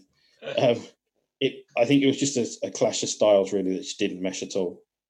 Like on their like on their day, on their own, like outside of facing each other, they could have had a good match with someone else, but Sting and Vampiro just didn't click. yeah, there and was. yeah, we, we get to we get to finally get some Sting chance, but we get to we get to a botch. Tell us all about it. All right. Well, at the end of the match, obviously, it was gonna. There, someone had said go home, and then so he, Vampiro's jumped off the top to do something, and Sting's done it in a few matches before, where they come off and he grabs both their legs with their legs apart, grabs their legs, and then he gets into the Sting Scorpion Deathlock from that. But what happens is they try and do that, but it, it looks like Sting falls over. Vampiro hits the deck as well, and they're both just lying there. So then they're like, "Oh shit, what do we do?" And then you know, Sting just gets up and just de- Scorpion Death drops him. But this is this is the bit where I think that Sting probably saved saved the botch by putting the death drop on him and then the death lock. Yes, It made it seem it was, it was a bit like he needed a bit more to to beat To Vampiro, a bit him. more to, to yeah. put yeah, and it puts him over a little bit. It's not that bad. No, it's all right. Um. And you know, a lot of the time, you wouldn't, you know, if you don't look into these things as much as possibly we do, you might not have even thought it was a botch. You might have thought, oh, Sting's Yeah. tried to move out the way, and he's caught a little bit of it, and blah blah blah. So Sting was, having to use, yeah. Sting, Sting having to use both his finishers to put him away, like just Yeah. it made Vampiro it made Vampiro look better than you know he could have looked again if it just gone for that death lock. And um, yeah, it was it, it wasn't a bad finish. I thought in the end. that was all right. Yeah, Uh, Mean Gene's with DDP and Kimberly. Uh, the main part of this is that they're going to get Jeff Jarrett after what happened on Nitro or what. Kimberly, Kimberly got hit with a guitar. Yeah. terrific. The booty babe. Yeah. Um, the, the booty babe. Yeah, we're going back there a few years. Um, and there's no real entrance, but in the in the ring, we've got two members of three count, so two count. You've Two got. Shannon Moore and Shane Helms. Was it Shane um, Helms? I'm sure it was um Karagias. I think it was, Was Evan, Was wasn't it it? Evan? Yeah, it was Evan. I thought it was Shane Helms. No, I did initially think it was Shane Helms, but then when you get a closer look, I think I, I thought I thought it was Evan. I'm not sure. I had to double take as well Evan then. anyway. I thought it was Helms, but Either way, it was it was Yeah. two thirds of three count. two count, yeah. two, uh, three, two count. I'm calling two count now. Three count. Um, Lash LaRue, who I didn't rate. Oh God, yeah. The artist formerly known as Prince Iaukea. You know, Lash LaRue draws cartoons now. Does he? Yeah, he's an artist apparently. Well, we've got the uh, the artist formerly known as Prince Iaukea in this as well, with Paisley, who uh, would Yep. later be Sharmell. Sharmell. Yeah, she was one of the Nitro Mrs. girls. Booker T. Yeah. Yeah. That's right. Um, Crowbar. Yep. With uh, with David Flair and Daphne. Yep. Juventud, The, the scream, Yeah. the scream queen. the Scream Queen, yeah. Uh, yeah, Juventud Guerrera's here. And Chris Candido, Yeah. God love him. Yeah, in the in the cruiserweight six, seven way scramble sort of Um, match. Excuse me. Are you glossing over um, the two thirds of three counts rendition of "Can't Get You Out of My Mind"? I think you are. Well, they don't really sing it. We don't really get much of that. We, we get one, and then they say, "Right, we're going to do it again," and then they do it again. I know. I didn't. I didn't get this. I didn't get it. No I, way! I- no, they must have cut that off. Yeah, because I didn't get any of that. Oh I got. shit! I got them being interrupted. That was it.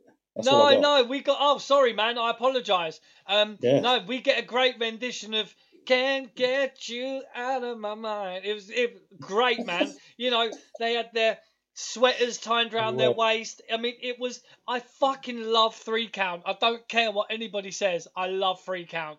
You, you, as annoying. Think that what people don't understand with wrestling is right. He is Just, just, just quickly. Just does it take you back to when you had like your Backstreet Boys posters up in your room? Backstreet's back, all right. Just um, just just leave it, leave them be, right. Um, this is also uh, let me let me tell you something. This is a shout out to my my my pal Adam as well, yeah. Um, aka Nephilim. It, it's a shout out to Ad. Like we used to work together, and um, when we were working on a Friday afternoon, it was quite busy in that, and we were having to bosh out a load of these bits and bobs, and we would have often have Backstreet Boys on, just to keep us in that high mood to go right. It's Friday, we're going home soon. We've got Backstreet Boys on. Um, we don't give a shit. We're just loving it. So shout out Ad and those um, Backstreet Boys Fridays, and I know Ad's also a fan of Free Count as well. So if you're not a fan, I've got two words for you. Right? Is it three count? free count. That's right. So, um, you know, I yeah, just I, don't, love, I don't get the music.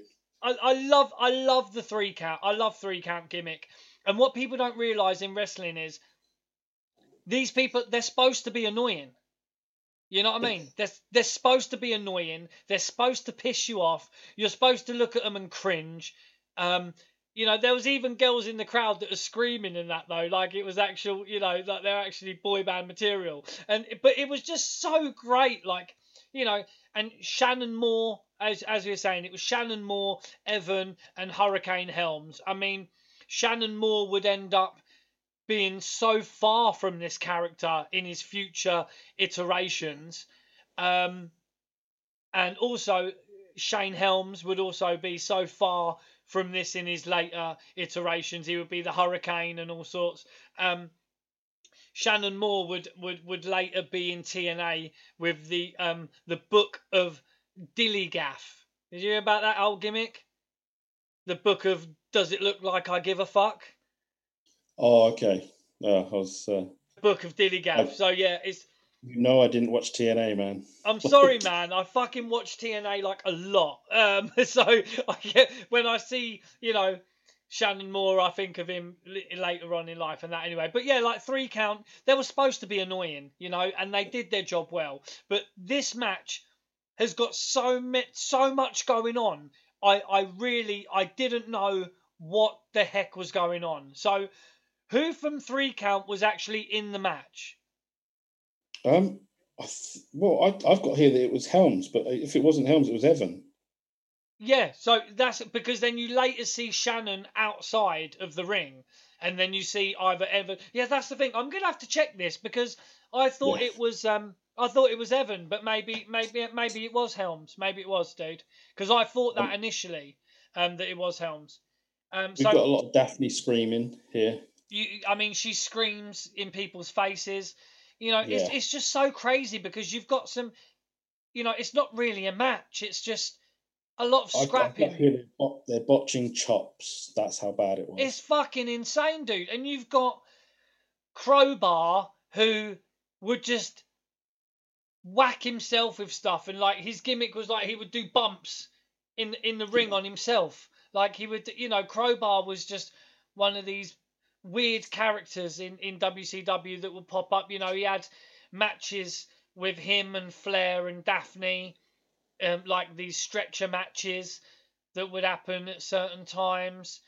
Um, you know, so yeah, I mean, we had Crowbar, Lash LaRue, Chris Candido, Juventud Guerrera, um, the artist formerly known as Prince Iaukea, um, Chris Candido, we said before, David Flair gets involved in this as well.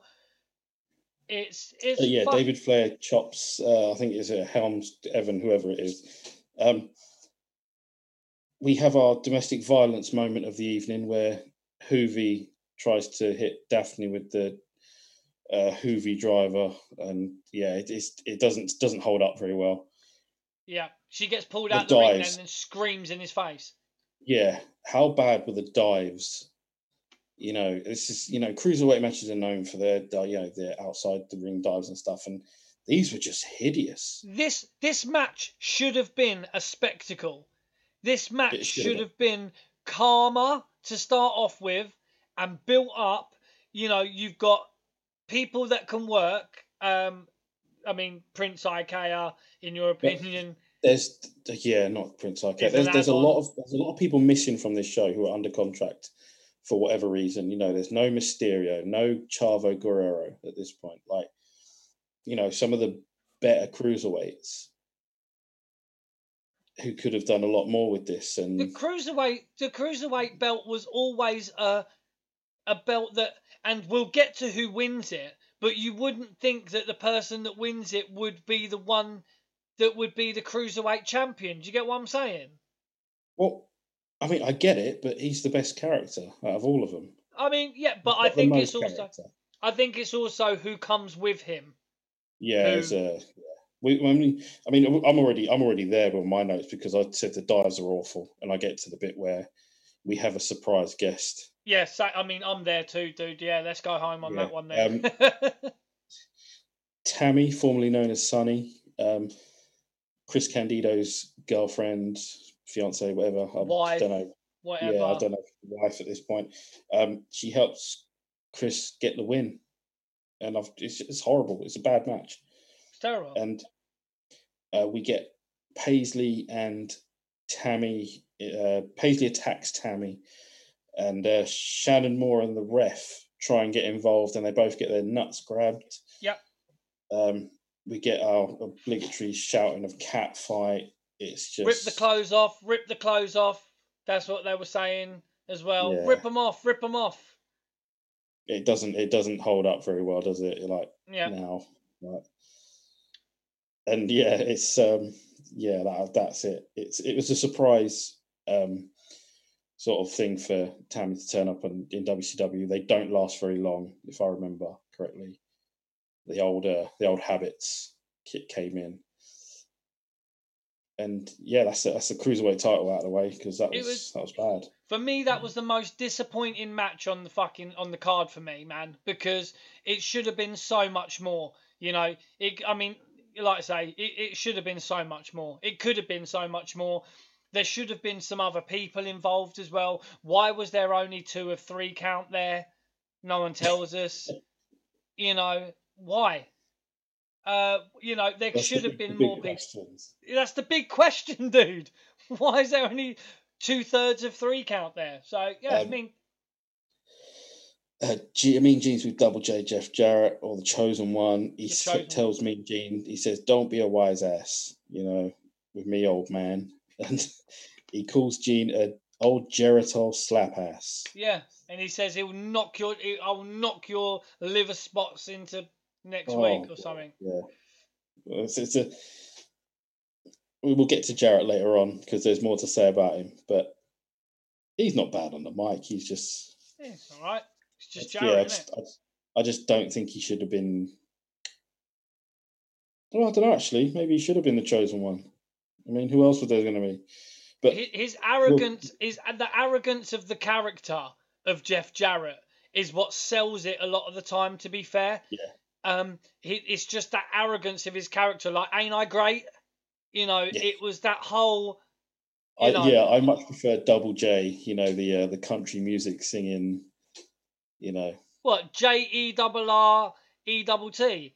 that's You know, right. it, I used to love it when yeah. he. I used to love it when he'd say, uh, uh, "Jeff Jarrett." That's J E double F J A double R E double T. You know, I, I it rings in my head still from them days. And the light up glasses. You know, Oh, it's beautiful stuff. Um, beautiful.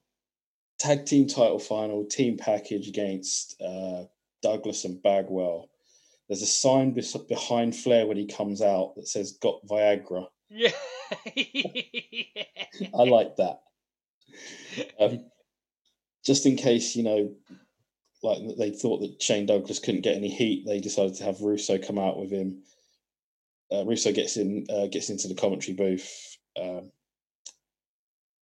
now, here's my problem: for someone that looks as strong as Lex Luger and has beefed up, holy shit, his offense is weak. oh, I mean, Luger's sort of- probably. you could see daylight in some of them punches. Oh yeah, definitely. Like he's not working snugly at all, you know. And No. you'd think a big guy like that, you know, you'd be working kind of snug, kind of tight, make it look good. But like you say, daylight shining through, dude. Um, Yeah, you know, it, it's and Luger's the biggest I've seen him in a while in this. He was ripped, oh, massive. you know, yeah. absolutely ripped. uh, there is a there is a side feud here with Flair and Shane Douglas that Shane Douglas was always bad mouthing Ric Flair wherever he went on any platform he would Eight and I don't think waited. I don't think Flair gave a fuck. No, he was like, who the fuck is, you know, he, they kept Yeah, saying, oh, eight years they've been waiting for this and Flair's been hiding from him. Yeah, okay, like yeah, I, I don't quite believe him. Um, yeah, Scott Hudson calls him the dynamic dude. That was a nice one, nice little sucker Yeah. punch. Um, Tony Schiavone at one point, I think he says he responds to Mark Madden or even Vince Russo, just says bullshit. yeah, They don't even blink out. that's right. Shane Douglas gets into the corner above. Uh, uh, climbs. Ric Flair is about to land some punches and shouts, "Fuck you, Flair!" Yeah, he does. Yeah. and uh, it just it doesn't get over. Like no one cares. That's right. It's not ECW. No, it's not. And you know, and I Eric Bischoff says himself that the the heat between Flair and Douglas, which was mainly on Douglas's side, was too insider at the time. Yeah, it wasn't. was- No one give a shit. No, it wasn't going to sell any extra pay per views. No. So what was the point? Um, Flair botches his first corner flip, so he does it again and gets through. There's another botch. They botch a blockbuster. Um, Buff misses, and I think is he trying to get? I think he gets Douglas, but doesn't get it properly, and it just looks. It doesn't look great. Um, and we have another run in because we haven't had enough of these tonight. Uh, the two Bryans, Adams Yeah. and Clark, Yeah. they would be later known as KroniK. What a great name. Yeah. uh, they double choke slam Lex, and Vince Russo half puts on a referee shirt inside out and counts the three. Like, and there you have it. Like another Right. another match thrown away. Like, but it wasn't it wasn't very good anyway. Lex isn't Lex isn't working at this point. He's just he's there for his pay per view bonus for sure. It's, it's it's funny, right? when when Lex Luger went to WCW initially in the first episode of Nitro, um, JR talks about on his on his on his podcast. He says, look, you know, obviously they had the surprise factor, but they weren't really bothered that they'd lost Lex Luger because they thought, what really are we losing? You know, they tried to get him over. He tried to get himself tried, over, and they, they fucking couldn't get. So they were like, basically, all right, you've got the surprise factor of him popping up, but really, we're not losing nothing, man. It's like, and and and like I say, I've I've never. I think I've said this on another paper. I've never been a fan of Luger. Well, n- yeah, it's like it's what twenty seven years since the WWF like strapped the rocket to him and let him have him body slam Yokozuna Yoko, on yep. yeah, like and it was off to a great start, but then it just it fizzled. It, it fizzled The by Lex- SummerSlam. Lex Express and all The that. You know what I mean? That's what I'm saying. yeah. You know, they That'll tried be a everything. fun show to talk about. Yeah, Yeah, that one. you That'd know. be good. Um, yeah, it just yeah, it didn't like Luger is he does get himself over again in '97 and '98, but then it falls away again, and by 2000, I don't think anyone's really caring. They're only noticing how how beefed up he is and how jacked he is. And speaking of jacked, uh, Mean Gene's with Scott Steiner. Um, Steiner says he represents himself and not the new blood. He's a genetic freak, and that um, yeah, it's he says, "You see that vein there? That's bigger than one of Sting's arms." yeah, and I mean it's massive. And uh, Sting says that Scott Steiner will be the next casualty. Like, okay, It was just so bang, bang, bang, bang, bang. Yeah. There was no build into these matches, so no one gave a shit. and it's a yeah US title final. Sting sort of gets the crowd going. Uh, him and Scott Steiner. This is um, one thing I noticed here that Steiner is really enjoying himself baiting fans at ringside. Oh, loving it. Yeah, Yeah, he's he getting is it. He's getting it going on. for Yeah, and I quite enjoyed it because Steiner clearly doesn't give a fuck. Oh, he's the genetic freak, bro. He's, you know, Yeah. he, I, please tell me that you're aware of that famous paper, uh, the, the promo of Steiner's, though, when he talks about, you know, in TNA, where he talks about, you know, Sting, you've got three, usually you've got one on one, which is a 50 50 chance. You know, that whole spiel promo thing. No, I haven't. I've not. I've It's become again, like it's become like a meme. It's become like a meme. This Scott Steiner promo where he talks about you, you know when you're facing me, it's not a 50-50 chance. It's an 80-20 chance. But then you take that twenty percent and then you half it because I'm the genetic freak and blah blah blah. and it's just like a load of dog shit mathematics and percentages and where it comes out with Steiner on top. It is just insane. I, I will. I will try and find it. Steiner mathematics. I, I'll, I s- I'll for- send it to you. It's become a meme. It's like, but you know, it's what happens when you don't watch TNA, bruv. You know what I mean? I can't. I just can't keep. Dude, I've got my to- TNA annuals right there behind me. I don't give a shit. I've got. I, I have. I have a TNA annual. I've never read it, and I. I've, I think I've mentioned before. I have a TNA T-shirt that they get that they gave to me for free yeah. because I was never paying for it. um, yes, uh, the ref gets a stinger splash. That how many ref bumps is that?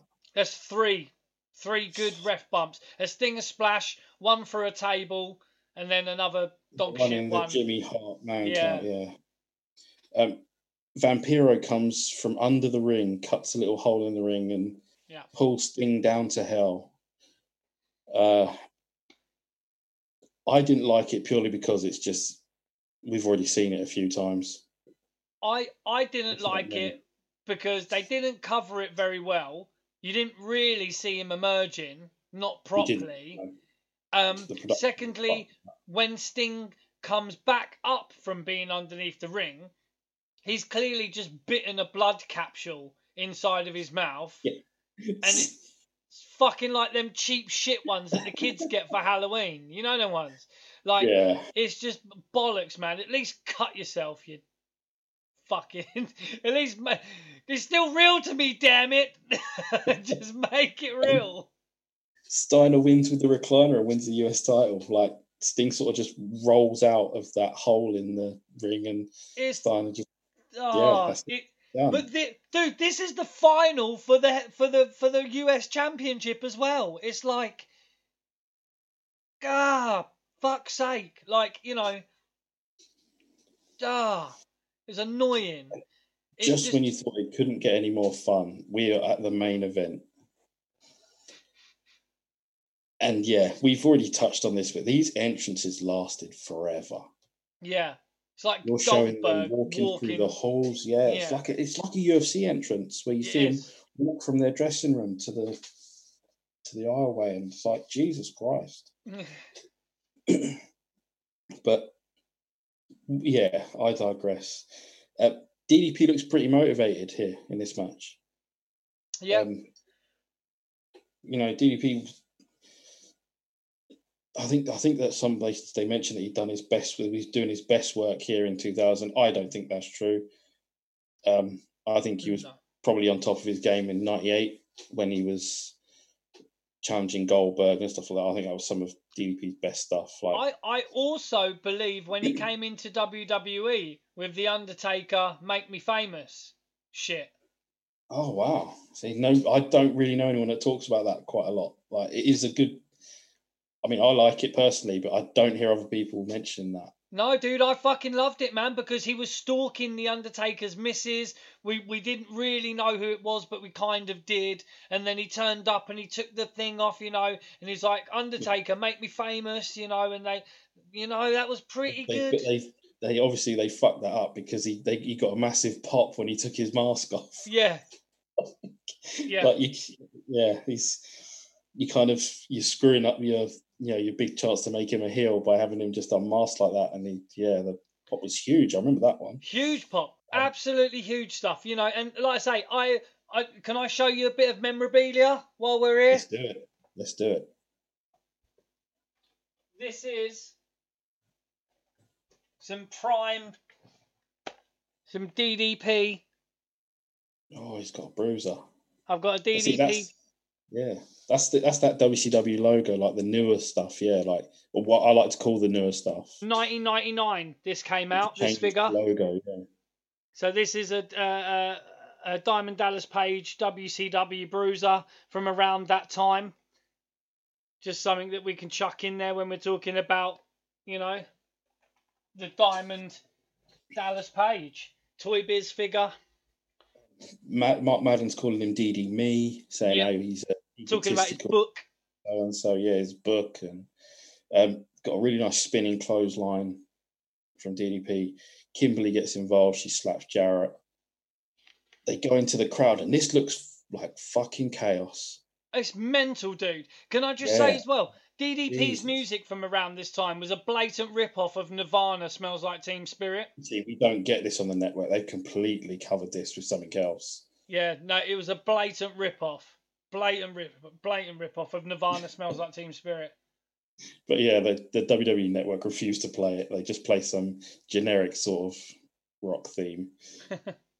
Um, yeah, the, they go into the crowd, and I don't think production were ready for it because there's no camera going with them, and it just it just looks so chaotic. Like the fans love it; they're getting right on top of it. It looks even like security aren't even ready for it.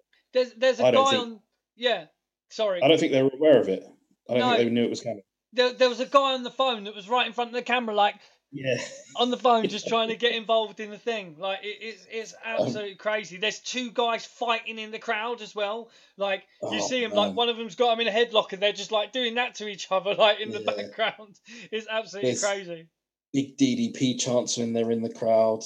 You know, it's it's it was one of the best bits of the match. I think. Great man, and um, both got I've got here. Both guys are working really hard. They they're they know they're trying, the. They're, yeah, they're doing everything they can to get this over.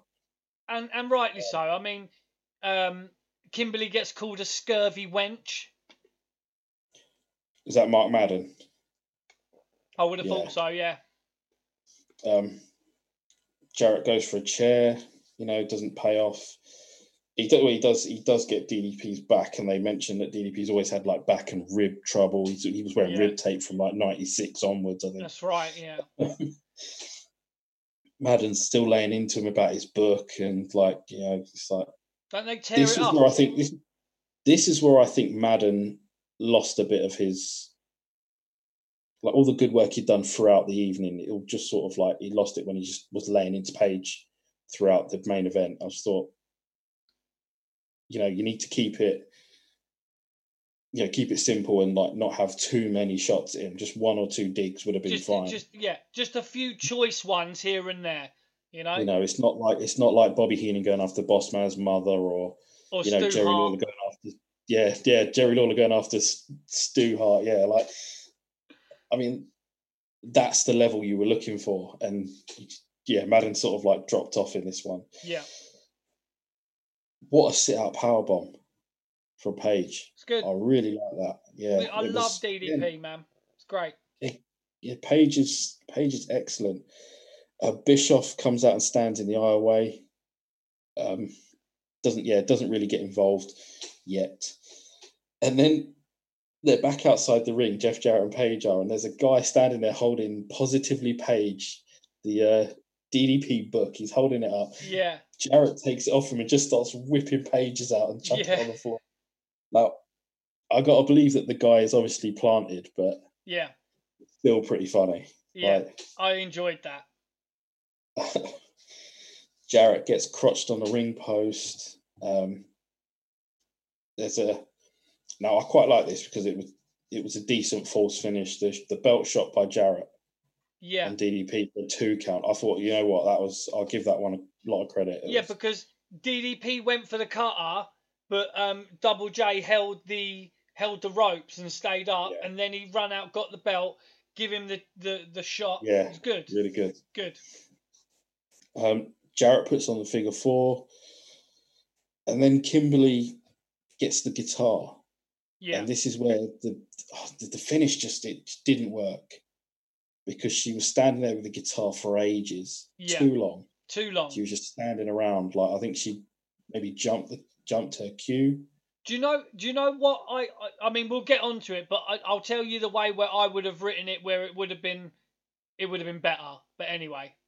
Yeah. sorry. Um, DDP hits the diamond cutter, and then I've got this just because it's a it's a it's a Russo word. Swerve, bro. Yeah. Bro.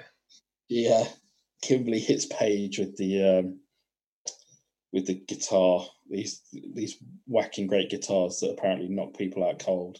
hmm And um, yeah, Jarrett wins, and we got big celebrations for the New Blood, who've won every title apart from the Hardcore title. Yeah, And yeah, it's um, it's big celebrations, and that's where it cuts out for me. It just says we're out of time. Like that's it, we're done. Yeah, that's it, the same thing. do, you- do, do you know what I would have done it? I would have done it better. Let me let, let's just take you through, right? So we've got them both of them in the figure four, and they were in the figure four for a long time. Okay, and you've got Kimberly standing. You've got um either side of the ring. You've got Bischoff one side, and you've got Kimberly the other side. This the side that Kimberly's on is where Double J is, and the side that um Page is on is where Bischoff is. Okay, what I would have had done is when they were in the figure four leg lock. Okay, I wouldn't have had her grab the the the guitar yet. So you can imagine they're both in the figure four leg lock. That's okay, that's where I think she jumped her cue. I think yeah, she, she jumped it. Yeah, but what yeah. what they should have done is, as they were in the figure four leg lock, right? You could have had Bischoff come up on the side of the ring to get the referee's attention.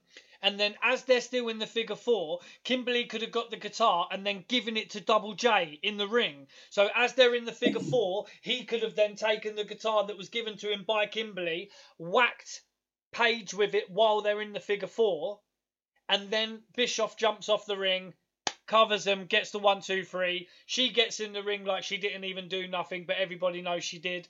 Great finish. Fuck off. I got That an, would I have got an easier I got an easier one that gets there a bit quicker. All right. Whilst whilst they're in the figure four Yeah. and Bischoff is distracting the ref, she gets in with a chloroform rag and just puts him to sleep. Ref counts three whilst he's in the figure four, done and dusted. Yeah, but they had to get the gimmick guitar in, bro. It's double J. Oh, sod the guitar, man. It's J E double F J A double R E double T. It's a shit prop. That's what it was. But yeah, that's the end of our show. That's the end of Spring Stampede 2000. It feels like it started in you know 1998. But what did you think? I, I, I, I just have a laugh with it. This, this Yeah. pay per view. That's where we are. That's where you know we. It it wasn't structurally sound. The matches weren't fantastically great. Um, you know, the whole way it was was very hectic. It was very busy. There was too much going on for anyone really to follow. But it was it was entertaining, you know. And as I said, I will watch it again where I don't need to make ten pages of notes. Oh man, yeah. Um, you know, it's it, it's one of them ones where it's enjoyable to watch as a as a fan of wrestling. It's at the time it was probably better, but there there was just they they nothing stood out because they didn't build anything up and it was just too ch- ch- ch- too choppy. It was just too choppy. But nevertheless, it was um, entertaining. You had Hogan getting his pay per view bonus. You had, you know, a, a, a swerve bro at the end. Um, you know, you had someone come out the ring. You had cheap Halloween children's blood capsules. You had it all, man. You know, you had it all. Um, I'll tell you one bit was really great as well from the videos at the beginning as well when Hogan got hit with a chair by Russo. He got busted open hard way with a chair, and as he was getting counted, you just had a bead of blood just pop Yeah. out from his head, and it looked fucking amazing. Um, yeah, it was great stuff. But yeah, I mean, the build up around it, the whole thing that Russo had come in with Jarrett and you know taken over the thing with Bischoff and you know the whole New Blood Millionaires Club thing. It could have been done a bit better, but yeah, I mean, like I say, we we find the good in all we do. we.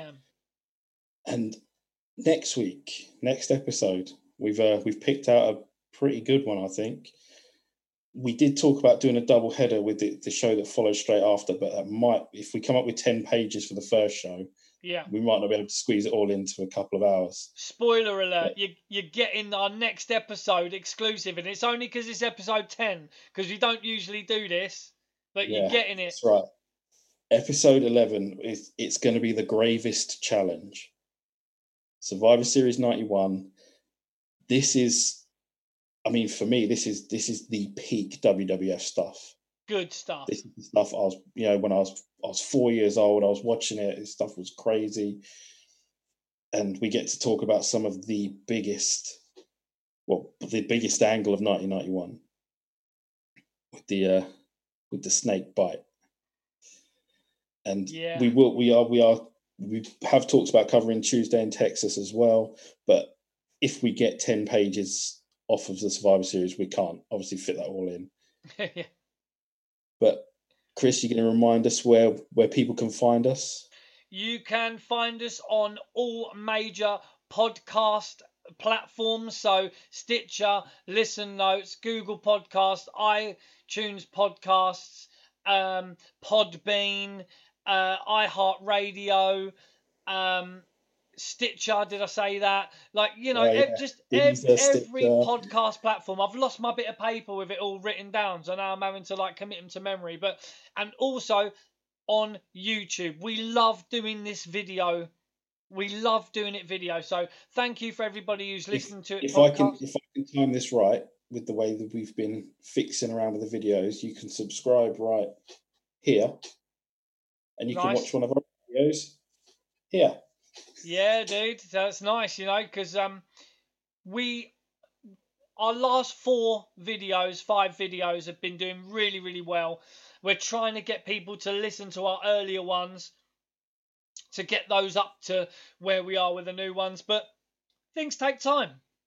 You know, we're not going to get there And some straight of away. those some of those earlier ones that haven't picked up steam. I mean, we have been amazed that we've had so many great views on some of the other ones, but like I said, that Bad Blood one was for us. It was one of our favourite ones, and we'd love for everyone to go and go back and listen. It, yeah, so. it's a great episode. Really, I mean, it wasn't. Um, you know, it was a very poignant pay per view, and there's a lot of heartfelt stuff going on in there. And uh, like I say, it was one of our episodes that we thought was really good. So if you go back and watch those as well, but yeah, dude, we, we you know, we're gonna keep them coming. This is episode ten. Uh, we love doing the video side of it because then we get to show bits of memorabilia like we have, you know, the um, DDP figure, you know, and uh, Jordan pulled out some memorabilia as well, his um, Bischoff figure. So we, we love doing the video side of it. We really enjoy it. So we're gonna keep keep on keeping on with YouTube. We're gonna try and you know wade through the masses and masses of wrestling podcasts, and we're gonna try and put our heads above the water so you can see these two mugs. we're gonna keep them coming. So yeah, thank you for anyone that's still awake, still watching, still listening. Yeah, we haven't put you in the ground just yet. Um, remember, like, subscribe, comment. You can catch us on Twitter. We're very active on Twitter, but there is a Facebook group now. You can also catch us on in there. Boom! Yes, there is. There so um, you can catch us on the Facebook group, Chat Grapple and Cheap Pops Podcast Facebook group. Um, come and join us there. We'll be posting episodes. We'll be having little chats, little conversations about this and that and t'other. Um, please help us if you watch this video if everybody that watches it or has watched multiple ones please subscribe because we like we say once we get above that thousand subscribers we will be doing our chat grapple and cheap pops giveaway that will be happening 100% so please subscribe, get us up to that 1,000, and then we will do our subscriber giveaway. And everybody who's a subscriber will be in that competition, and you could have a chance of winning some of this fantastic memorabilia that myself and the main man JB has got. And yeah, that's uh, that's it from us. Thank you to anyone still watching. I'm JB. He's Chris. Yep we'll see you next week with Survivor Series 91. Yeah, dudes. Thanks for watching, everybody. Be safe, and uh, we'll catch you soon.